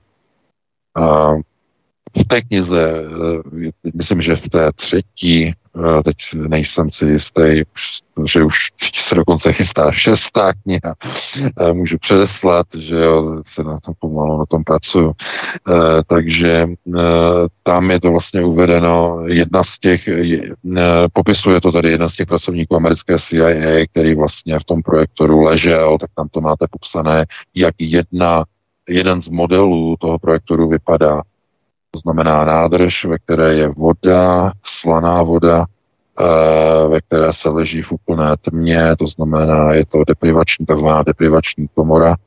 A eh, lidé, kteří jsou tedy schopní takzvaného takzvaný remote viewing, to znamená dálkového sledování, tak jsou schopni vidět, vidět obrazy, iterace a tak dále a tak dále, ale to je jedna Eh, to je takzvaný pasivní projektor, pasiv, to znamená bez uh, elektrod, jo, to znamená bez elektrod. Eh, potom jsou různé další modely, jsou i uh, některé projektory, které jsou na bázi okultismu, uh, velice trsné, velice nebezpečné, protože se snaží o navázání kontaktu skrze unitární prostor, v rakvích samozřejmě za určitých eh, dozorů a tak dále a tak dále. To nebudu popisovat v žádném případě a vůbec žádné návody dávat nebudu. Je to vysoce nebezpečné, především v rukách amatérů. Eh, takže takhle bych na to reagoval a pustíme se do dalšího volající. No a nemáme, nikdo nevolá.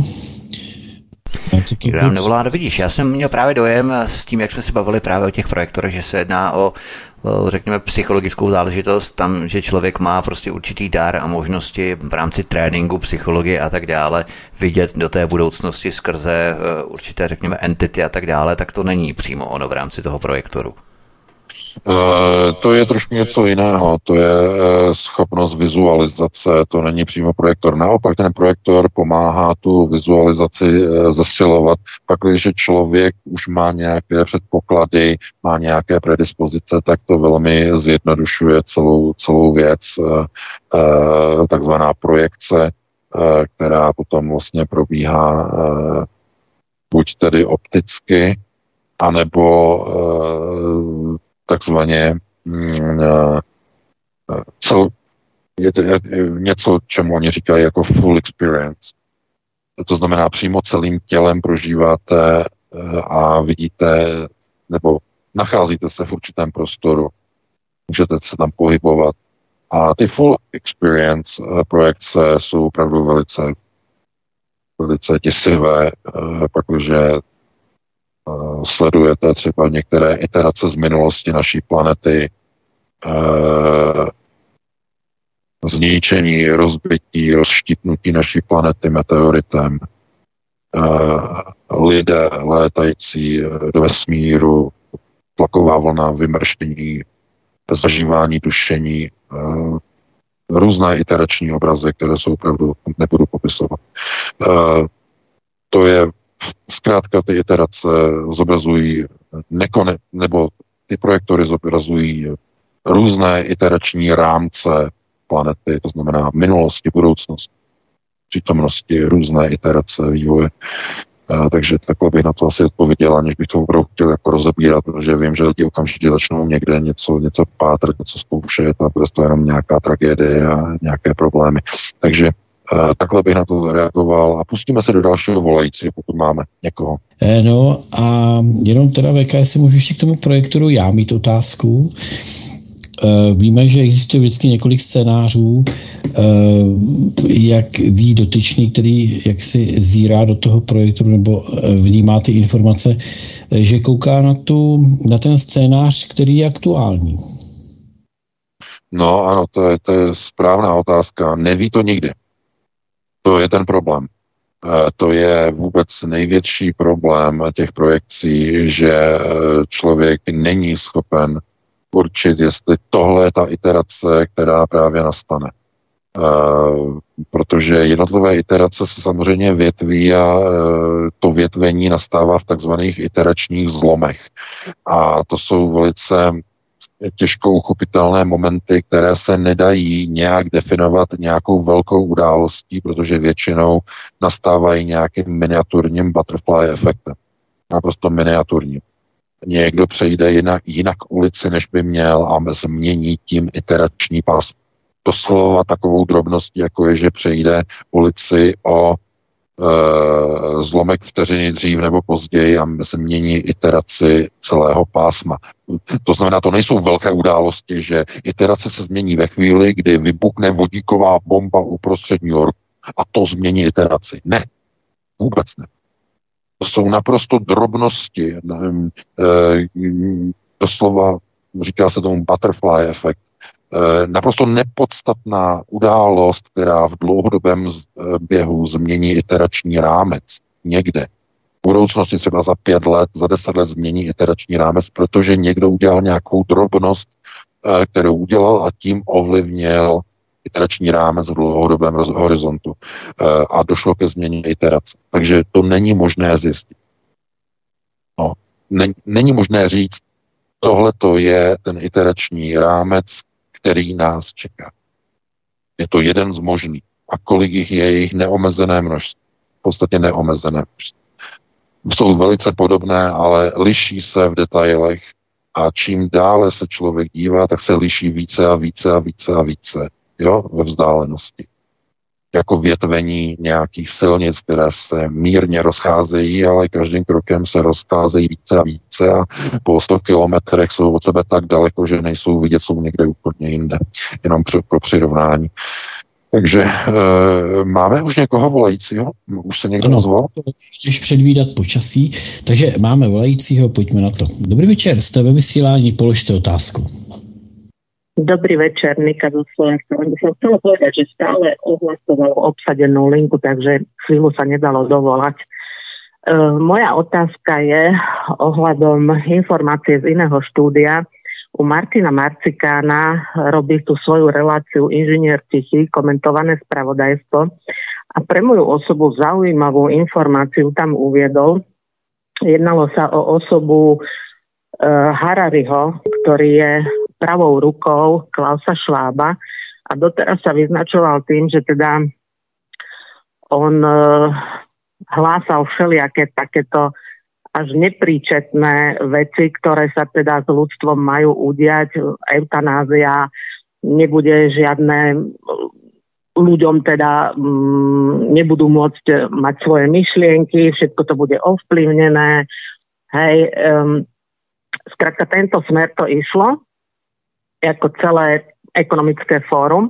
A teraz pán Tichi povedal, že odrazu tento pán vyhlásil, že vlastne všetky tieto myšlienky sú myšlienkami jednej úzkej skupiny kabalistickej, že je to len hrstka ľudí a vlastne toto všetko, že e, svetová nadvláda jedna jediná, že to je len výmysel, blúd, to sa nedá uskutočniť a sú to zlí ľudia, ktorí chcú zlo pre ľudstvo, tak som zostala celá prekvapená, keďže je to pravá ruka Klausa Švába a, a je to taký istý človek ako Klaus Šváb s myšľaním a činmi, že čo ho viedlo k takémuto vyhláseniu? Úplne opačnému. No. Môže to byť yes. pravda?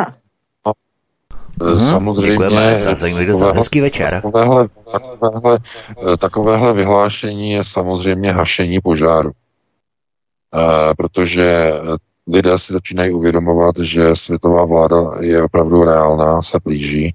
Je potřeba tedy to začít hasit, e, protože, protože začíná být nebezpečné, kolik lidí se začíná propouzet a začínají se stavět proti světové vládě, proti ústřednímu plánu globalistů, sionistického globalismu. Jo? To je prostě, eh, podívejte se, to je úplně stejné, jako když hm, a, někdo prostě máte politika a neustále popírá, že to není pravda, to není pravda, to jsou dezinformace, to jsou hoaxy, hoaxy, hoaxy, hoaxy, jako byly covidové vakcíny, alternativa kritizovala, je to nebezpečné a politici hoaxy, hoaxy, hoaxy. Podívejte se, uběhne několik let a začne se provalovat, jak to doopravdy bylo. A najednou je třeba provádět damage control. Najednou ti politici couvají a najednou říkají, Eh, no ano, opravdu to bylo eh, ne- neotestované, byly tam opravdu problémy, eh, ale to neznamená, že to bylo úmyslné, to neznamená, že to chtělo, aby lidi byli kontrolovaní, aby lidi ne- neměli děti a aby to mělo vliv na to. Ne, ne, ne. Ano, my to přiznáváme, jako opravdu to nebylo tak úplně dobré, byly třeba ty vakcíny, nebyly, měly velké vedlejší účinky. To znamená, oni to začnou přiznávat ale zároveň chtějí maximálně popřít ten původní účel. Ten total control. To znamená, chtějí, ví, že už to nemůžou popírat, opravdu to probíhalo, ale nemůžou připustit, aby to prasklo. To samý Harary, pravá ruka, Švába. Nemůže připustit, aby to prasklo, že chystají světovou vládu. Proto to popírá. Denial. To je ten důvod. A proč to dělá? No, protože jim teče do bod. Stejně jako politikům okolo covidu teče do bod. Lidé se začínají uvědomovat, co bylo hlavním účelem a to je obrovský problém. To znamená, oni to musí teď eh, zapírat, zapírat, zapírat, zapírat maximálně a přiznají pouze to, jako že to teda ty vakcíny nebyly úplně košer, to oni jako musí přiznat, protože už se nedá jinak, ale jinak chtějí zapřít a zapřít ten původní účel. To samé Harary. Takže takhle bych na to reagoval, no a pustíme se na dalšího volajícího. Dobrý večer, jste ve vysílání, položte otázku. Eh, dobrý večer všem pánům eh, do studia, dobrý večer. Eh, chtěl jsem se zeptat, nebo jestli by se pan VK, případně někdo z vás ostatních mohl vyjádřit. Narážím na určité protokoly určitých mudrců a domnívám se, že pokud si nepoložíme otázku všech otázek, tak je jakákoliv taky jakákoliv svoboda prakticky nemožná a to platí po celém světě. Děkuji, budu poslouchat. Děkuji moc krát. No, jako za dotaz. No, samozřejmě tak uh, protokoly těchto mudrců jsou uh, velice, velice základním čtením, zrovna to patří zrovna mezi ty, jako je ty tlusté knihy. No, zase moc tlusté to není, ale je to zásadní, myslím si klíčové a kdo chce být konceptuálně gramotný, tak si to musí přečíst celé jednoznačně. Uh, mnoho věcí dojde lidem, když zjistí, jaký mají původ mnozí politici, to znamená, vysocí politici, jak se jmenovali dřív, že jo, měli jména úplně jiná, různý, že jo, Bronsteinové, Eisensteinové a další. A proč, a proč si mě změnili jméno na gojské jméno, že jo, z jakého důvodu, proč, no, aby mě nějak třeba něčemu se někoho neprovokovali a tak dále a tak dále. To znamená, je naprosto zjevné a jasné a e, já si myslím, že e, kdo e, se trochu zajímá o konceptuální procesy, tak tohle to má načtené samozřejmě, dokáže identifikovat, že jo, především teď procesy na Ukrajině, že kolik jejich takzvaně, kolik tam teď vlastně řídí procesy, že jo, v čele se Zelenským, že takže uh, to je naprosto jasné. Takže takhle bych na to reagoval a pustíme se do dalšího volajícího.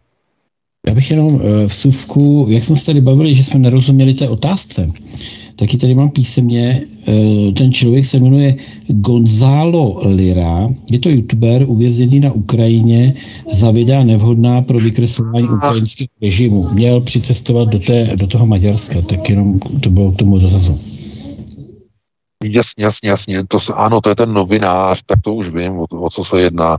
No, on byl na Ukrajině, samozřejmě tam ho nějak mlátili, tak on se rozhodl, že e, tedy emigruje do, e, do Maďarska a už se mu to povedlo, už je teda v Maďarsku? Zřejmě podle Halo? pána ano, protože on říkal, že právě přijel do Maďarska, to si už je asi tam. Tak pokud tam je, no, tak to má štěstí, protože uh, kdyby se mu to nepovedlo, tak to by ho asi ukrajinská SBU by mu uh, přivodila nějakou nehodu, předpokládám. Takže, takže dobře, dobře, pořád. No, takže se pustíme do dalšího volajícího. Dobrý večer, máte prostor, položte otázku. Ano, ano, slyšíme se, děkuju. Každý se ptá, jestli se slyšíme, já doufám, že ano. Eh, každopádně děkuju za vaši práci, to je jako velice super, každý pátek vás poslouchám, snažím se ji podporovat a sdílet a tak dále. Eh, nicméně chtěl jsem vám jenom říci, že eh, změnou stravy a dalším využitím prostředků, jako jsou houby a, a bylinky a další věcí, se dá učinit úplný zázraky. Eh, já jsem se třeba zbavil naprosto nevyléčitelných chorob, který z hlediska lékařů eh, jsem si nemohl nikdy vyléčit a přesto jsem si je vyléčil. Eh, takže i k tomuhle z tomu bych rád jakoby zaujal nějaký stanovisko a, a hlavně bych rád informoval posluchače, že i tohle to jde, jenom se o to začít zajímat a trošku se starat o to, co člověk do sebe dává a, a co konzumuje.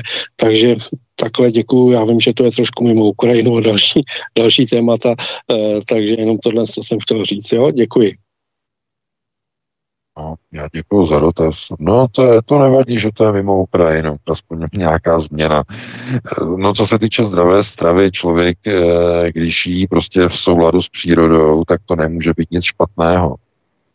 To je, to je dané. A, eh, prostě přírodní, ale pozor, musí být to skutečně přírodní, nesmí tam být nějaké chemie, nesmí to být práškové. Jo, nesmí to být, uh, ať už to jde teda o nějaké bylinky, tak uh, záleží samozřejmě i, kde se to nachází, co na to prší z nebe. To je důležité. Protože samozřejmě v té atmosféře, když se právě tohleto, že jo, máte začmáranou oblohu, že jo, chemky chemtrailovali, lítali od rána, obloha jako mlíko. Přes den se to zatáhne, začne pršet a teď lidi jdou na houby. Pane Bože. jako pambu s nimi a zlé pryč. Jo. To, co naprší z toho nebe na ty houby, to je no to radši mít e, prostě nějaký půst a nic nejíst, protože tohle, když si z toho uděláte smaženici, tak jste, e, tak No, jako prase s cvičkama a ještě z toho budete mít prostě obrovský problémy. To znamená, sbírat ty houby eh, prostě nějakým způsobem, je to dneska těžké, pokud jde o houby, protože eh, máte sice pěknou oblohu, ale nevíte, co zrovna pršelo před dvěma týdny z toho nebe, když tam bylo zapráškováno. E, proto je to více o tom eh, zrovna jako kde se nacházíte, protože víte moc dobře, že nejvíce se práškuje nad velkými aglomeracemi, nad velkými městy. To je to hlavní, kde se práškuje opravdu velmi významně. To jsou klasická, že jo, České republice klasická města jako Praha, Brno a Ostrava, eh, všechna tady ta velká města, že jo, eh, tam prostě dolítá úplně nejvíc a cik, cak, cik, cak, cik, cak, že jo, všechno tohleto. A e, dříve to nebylo samozřejmě. Že to je od těch zhruba 90. let, co se přimíchávají do těch paliv, tady ty e, aluminiové částice, že jo, na e, zvyšování výkonu, e, tedy teploty spalování kerosínu, e, pro zvýšení výkonu motoru, ale samozřejmě, že ty ten hliník eh, v tom palivu, který se potom mění že jo, na oxidy a potom působí v atmosféře, eh, tedy jako měnič a induktor atmosféry, tak tohleto ovlivňuje potom časí a všechno to potom padá s deštěm dolů.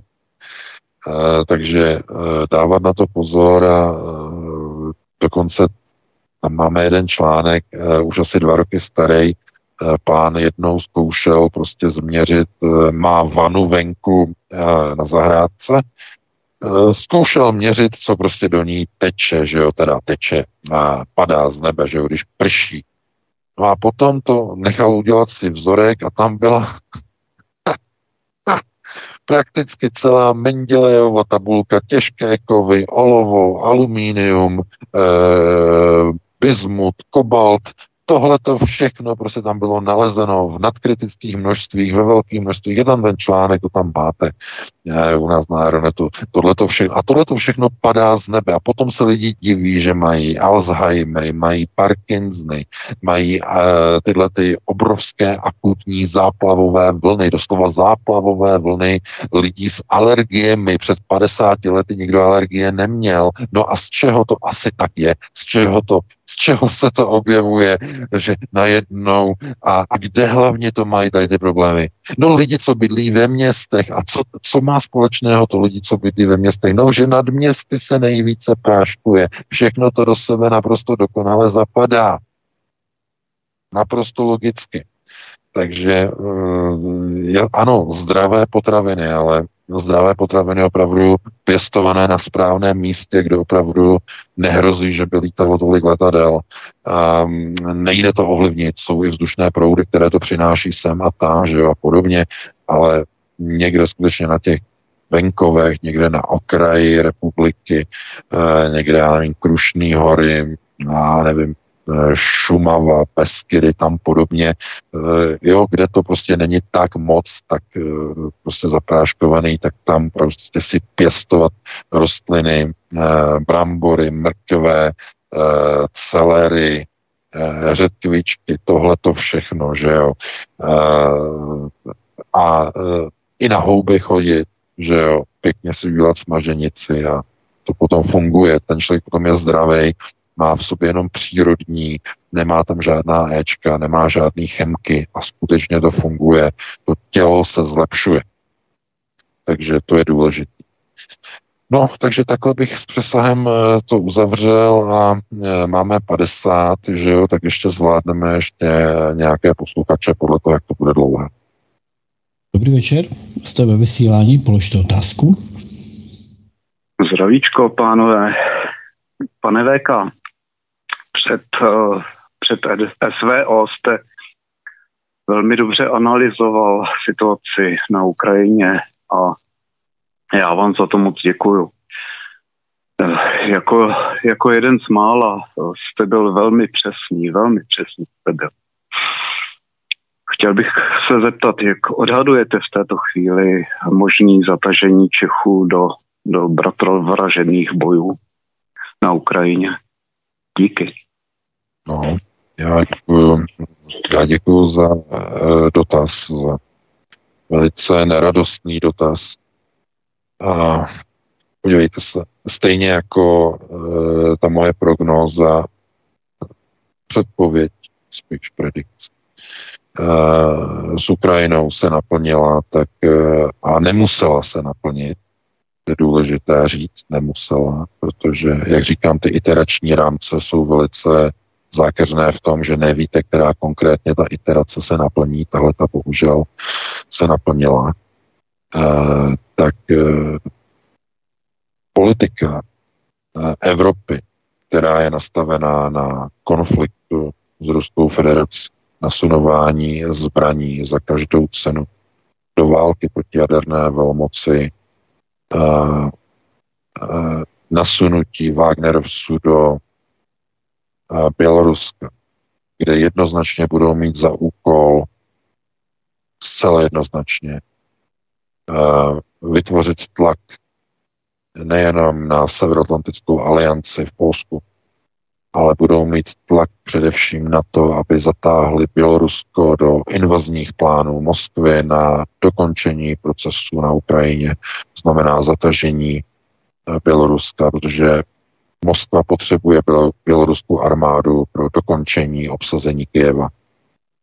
A potřebují k tomu nějakou záminku a Prigožinovci tam budou mít určitý charakter, který bude de facto jakoby provokačním mechanismem k tomu, aby nějakému tomu útoku na Bělorusko došlo, aby Lukašenko byl donucený uh, de facto se připojit uh, ke svazovému státu, to znamená, že Bělorusko a Rusko jsou svazové státy v jednom svazku, uh, tak bude to připojení tedy Běloruska k té operaci.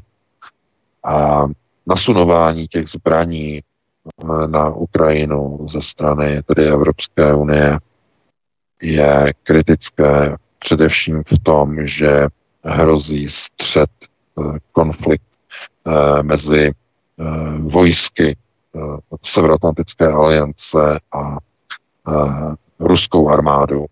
K tomu dojde a bude hrozit, že k tomu dojde ve chvíli, kdy bude jasné, že ukrajinská ofenzíva není schopna naplnit jakékoliv cíle, eh, které byly dány nejenom spojenců Američan, ale není schopná naplnit ani sliby vlastním občanům.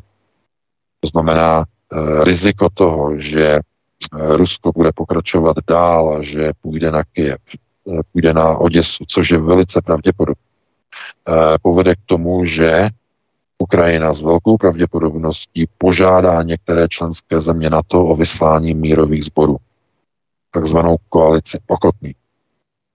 Žádná jiná re, re, reálná varianta jiná nepřipadá v úvahu. Protože nevěřím tomu, že by se Ukrajina chtěla vzdát. To nebude chtít a dokonce jí to asi nebude ani dovoleno. Ve chvíli, kdy taková koalice ochotných zemí vstoupí na území Ukrajiny, bude hrozit konflikt se Severoatlantickou aliancí. V takovém okamžiku by byly aktivovány mobilizační systémy ve všech zemích Evropské unie, včetně České republiky. Jak by se tomu dalo předejít, jak by se tomu dalo zabránit, je, pokud by se naplnil některý z iteračních rámců, ve kterém by došlo ke státnímu převratu na Ukrajině, ke svržení Zelenského, Jarmakova, eh, ke svržení eh, současného vedení a k nastolení eh, takzvané proruské opozice. To by vyřešilo mnohé problémy, zastavila by se válka a k té konfrontaci by nedošlo. Pravděpodobnost ale je poměrně nízká, že by k tomu došlo. Eh, jinak eh, moc dalších možností, jakým způsobem by se dalo předejít nějakému konfliktu, tam zrovna není. Já bych nerad tady nějaké deprese vyvolával, něco depresivního. Bylo by totiž krásné, kdyby ta válka skončila co nejdřív a kdyby se to urovnalo, ale jenom pokud jenom trochu to sledujete, není k tomu zájem na obou stranách, dokonce na všech třech stranách. Proč třech stranách? No, protože tam nefunguje jenom Rusko a Ukrajina, ale i západní partneři. Washington.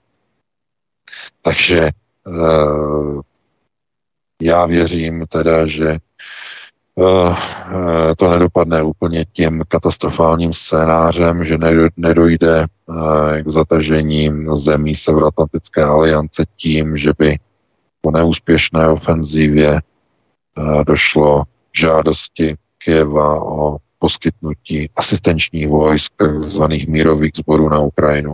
Pokud by k tomu došlo, já se obávám, že to opravdu by nedopadlo dobře. Opravdu ne. Uh, takže takhle bych to asi uzavřel, tady to, tady to téma, tady to povídání a máme ještě tři minuty výtku. Uh, tak uh, bychom možná pustili ještě jednoho volajícího, že bychom ještě Jestli nikoho máme. Jestli nikoho máme. Petře. To je ve vysílání, položte otázku. Krásný zdravím. Eh, já jsem se chtěl zeptat eh, na názor pana VK na lidi a mobilní telefony, protože tady v Česku už jsou to samý zombíci, který čumějí po chodníkách v tramvajích všude do mobilních telefonů. Děkuju. No, já děkuji za dotaz. No, tak samozřejmě, tak uh, to je vlastně objektivní uh, proces, objektivní vývoj, to znamená technizace společnosti.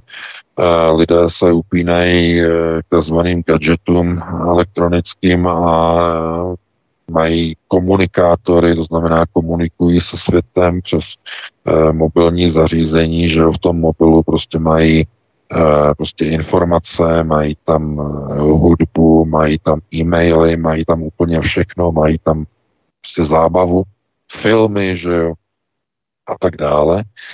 A ten vývoj té společnosti vlastně je vedený k simplifikaci, to znamená uh, zjednodušování uh, spousta lidí už se třeba v dnešní době a i v těch školách, že už ani neučí jazyky, protože mají různé překladače a různé umělé inteligence, kdy máte takové ty speciální diktafony, do toho mluvíte svým rodným jazykem a z toho mikrofonu vám umělej hlas, že jo, to automaticky překládá do jednoho ze 70 světových jazyků, že jo, ty speciální diktafony, eh, co se teď jako jsou velmi moderní a populární. Lidi s tím jezdí na dovolených do zemí, kde se normálně nějak nedomluví, ale tady s těma překladačema jim to funguje úplně v pohodě. E, takže to je ta technizace té společnosti, ale samozřejmě simplifikace, protože už to nevy, už to nenutí ty lidi se učit e, komunikovat nějakým náročnějším způsobem, e, protože všechno je to zjednodušované, informace jsou nadspané do malého zařízení, máte tam úplně všechny informace, které potřebujete po dotazu na Google nebo na nějaký vyhledávač se dozvíte, co potřebujete vědět, co dřív jste museli hledat někde v encyklopediích, v knihovnách, někde ve městě vzdáleném 30 kilometrů, kam jste museli jet autobusem nebo vlakem, jste si museli koupit lístek, tam jste museli potom nějakou kartičku, že jo, to bylo všechno komplikované, vyžadovalo to spoustu úsilí, spoustu pohybu. Dneska je to všechno v kapse v mobilním telefonu. Uh, takže uh, čumí do toho, protože ten uh, svět se zkrátka posouvá k technizaci, k technické společnosti a k zjednodušování a simplifikaci. Ten hlavní důvod. No, takže to, to je poslední odpověď. Máme 22 hodin výkum, takže já se s tebou loučím, i s tebou Petře, se všemi našimi posluchači, čtenáři. Doufám, že dneska to nebylo příliš pesimistické, že se vám to líbilo, no a zase si nás naladíte příští týden v pátek 19.30. Zase přineseme nová témata z domova i ze světa. Užijete si týden, užijte si ještě i víkend a pro tuto chvíli krásnou dobrou noc. Já se s tebou také rozloučím VK, měj se moc hezky i s tebou Petře, i s vámi milí posluchači. Děkujeme vám za vaši podporu, které se velmi vážíme. Budeme rádi, když nás budete sdílet i dál ze sociálních médiích, například z Odyssey, kde za chvilku pořád bude v archivu pro záznam. Takže to bylo všechno, ale nebudu zdržovat. Další studio už čeká Michal Studio Praha, kalendárium, pětidenní kalendárium na vás čeká, takže se nás nechte puštěné. Pokud chcete poslouchat nějakou kvalitní muziku i s průběžným povídáním od Michala. Já se s vámi loučím, loučit s vámi Vítek, mějte se moc hezky, případně dobrý večer anebo dobrou noc. Tak já děkuji oběma, všem, kteří jste volali, kteří jste se nedovolali. Bohužel takový je život. Už prosím nevolejte, jako spousta tady lidí volá. I potom, co jsme se už vlastně víceméně eh, jednoznačně oznámili a označili za ty, kteří už telefony brát nebudou. Takže snad se na všechny dostalo. No a já se jenom připomenu se zítřejším pořadem, ke kterému vás pozvu od 17 hodin stárnutí je přežitek. Bude to naživo, takže si rozebereme pár zajímavých věcí, možná i některých eh, se dotknu, na které jste se tady možná dneska ptali. No a teď už opravdu se na vás po písničce bude těšit Michal, eh, od, od Vítka to trochu beru jako s tou kvalitní muzikou, že se mu nelíbilo to, co jsme si dneska pouštěli. A nevadí, vkus má každý jiný. Pojďme si dát Gary Mura na, zač, na, na rozloučenou a to je vlastně za studia Midgard všechno. Po pěti hodinách se s vámi loučí, jak jinak eh, s příjemným eh, přáním, ať se vám všechno další, co budete tady poslouchat, ať se vám to líbí. Eh, Petr Václav, mějte dobrý poslech. Prosíme, pomožte nám s propagací kanálu Studia Tapin Rádio Svobodného vysílače CS. Pokud se vám tento nebo jiné pořady na tomto kanále líbí, klikněte na vaší obrazovce na tlačítko s nápisem Sdílet a vyberte sociální síť, na kterou pořád sdílíte. Jde o pouhých pár desítek sekund vašeho času. Děkujeme.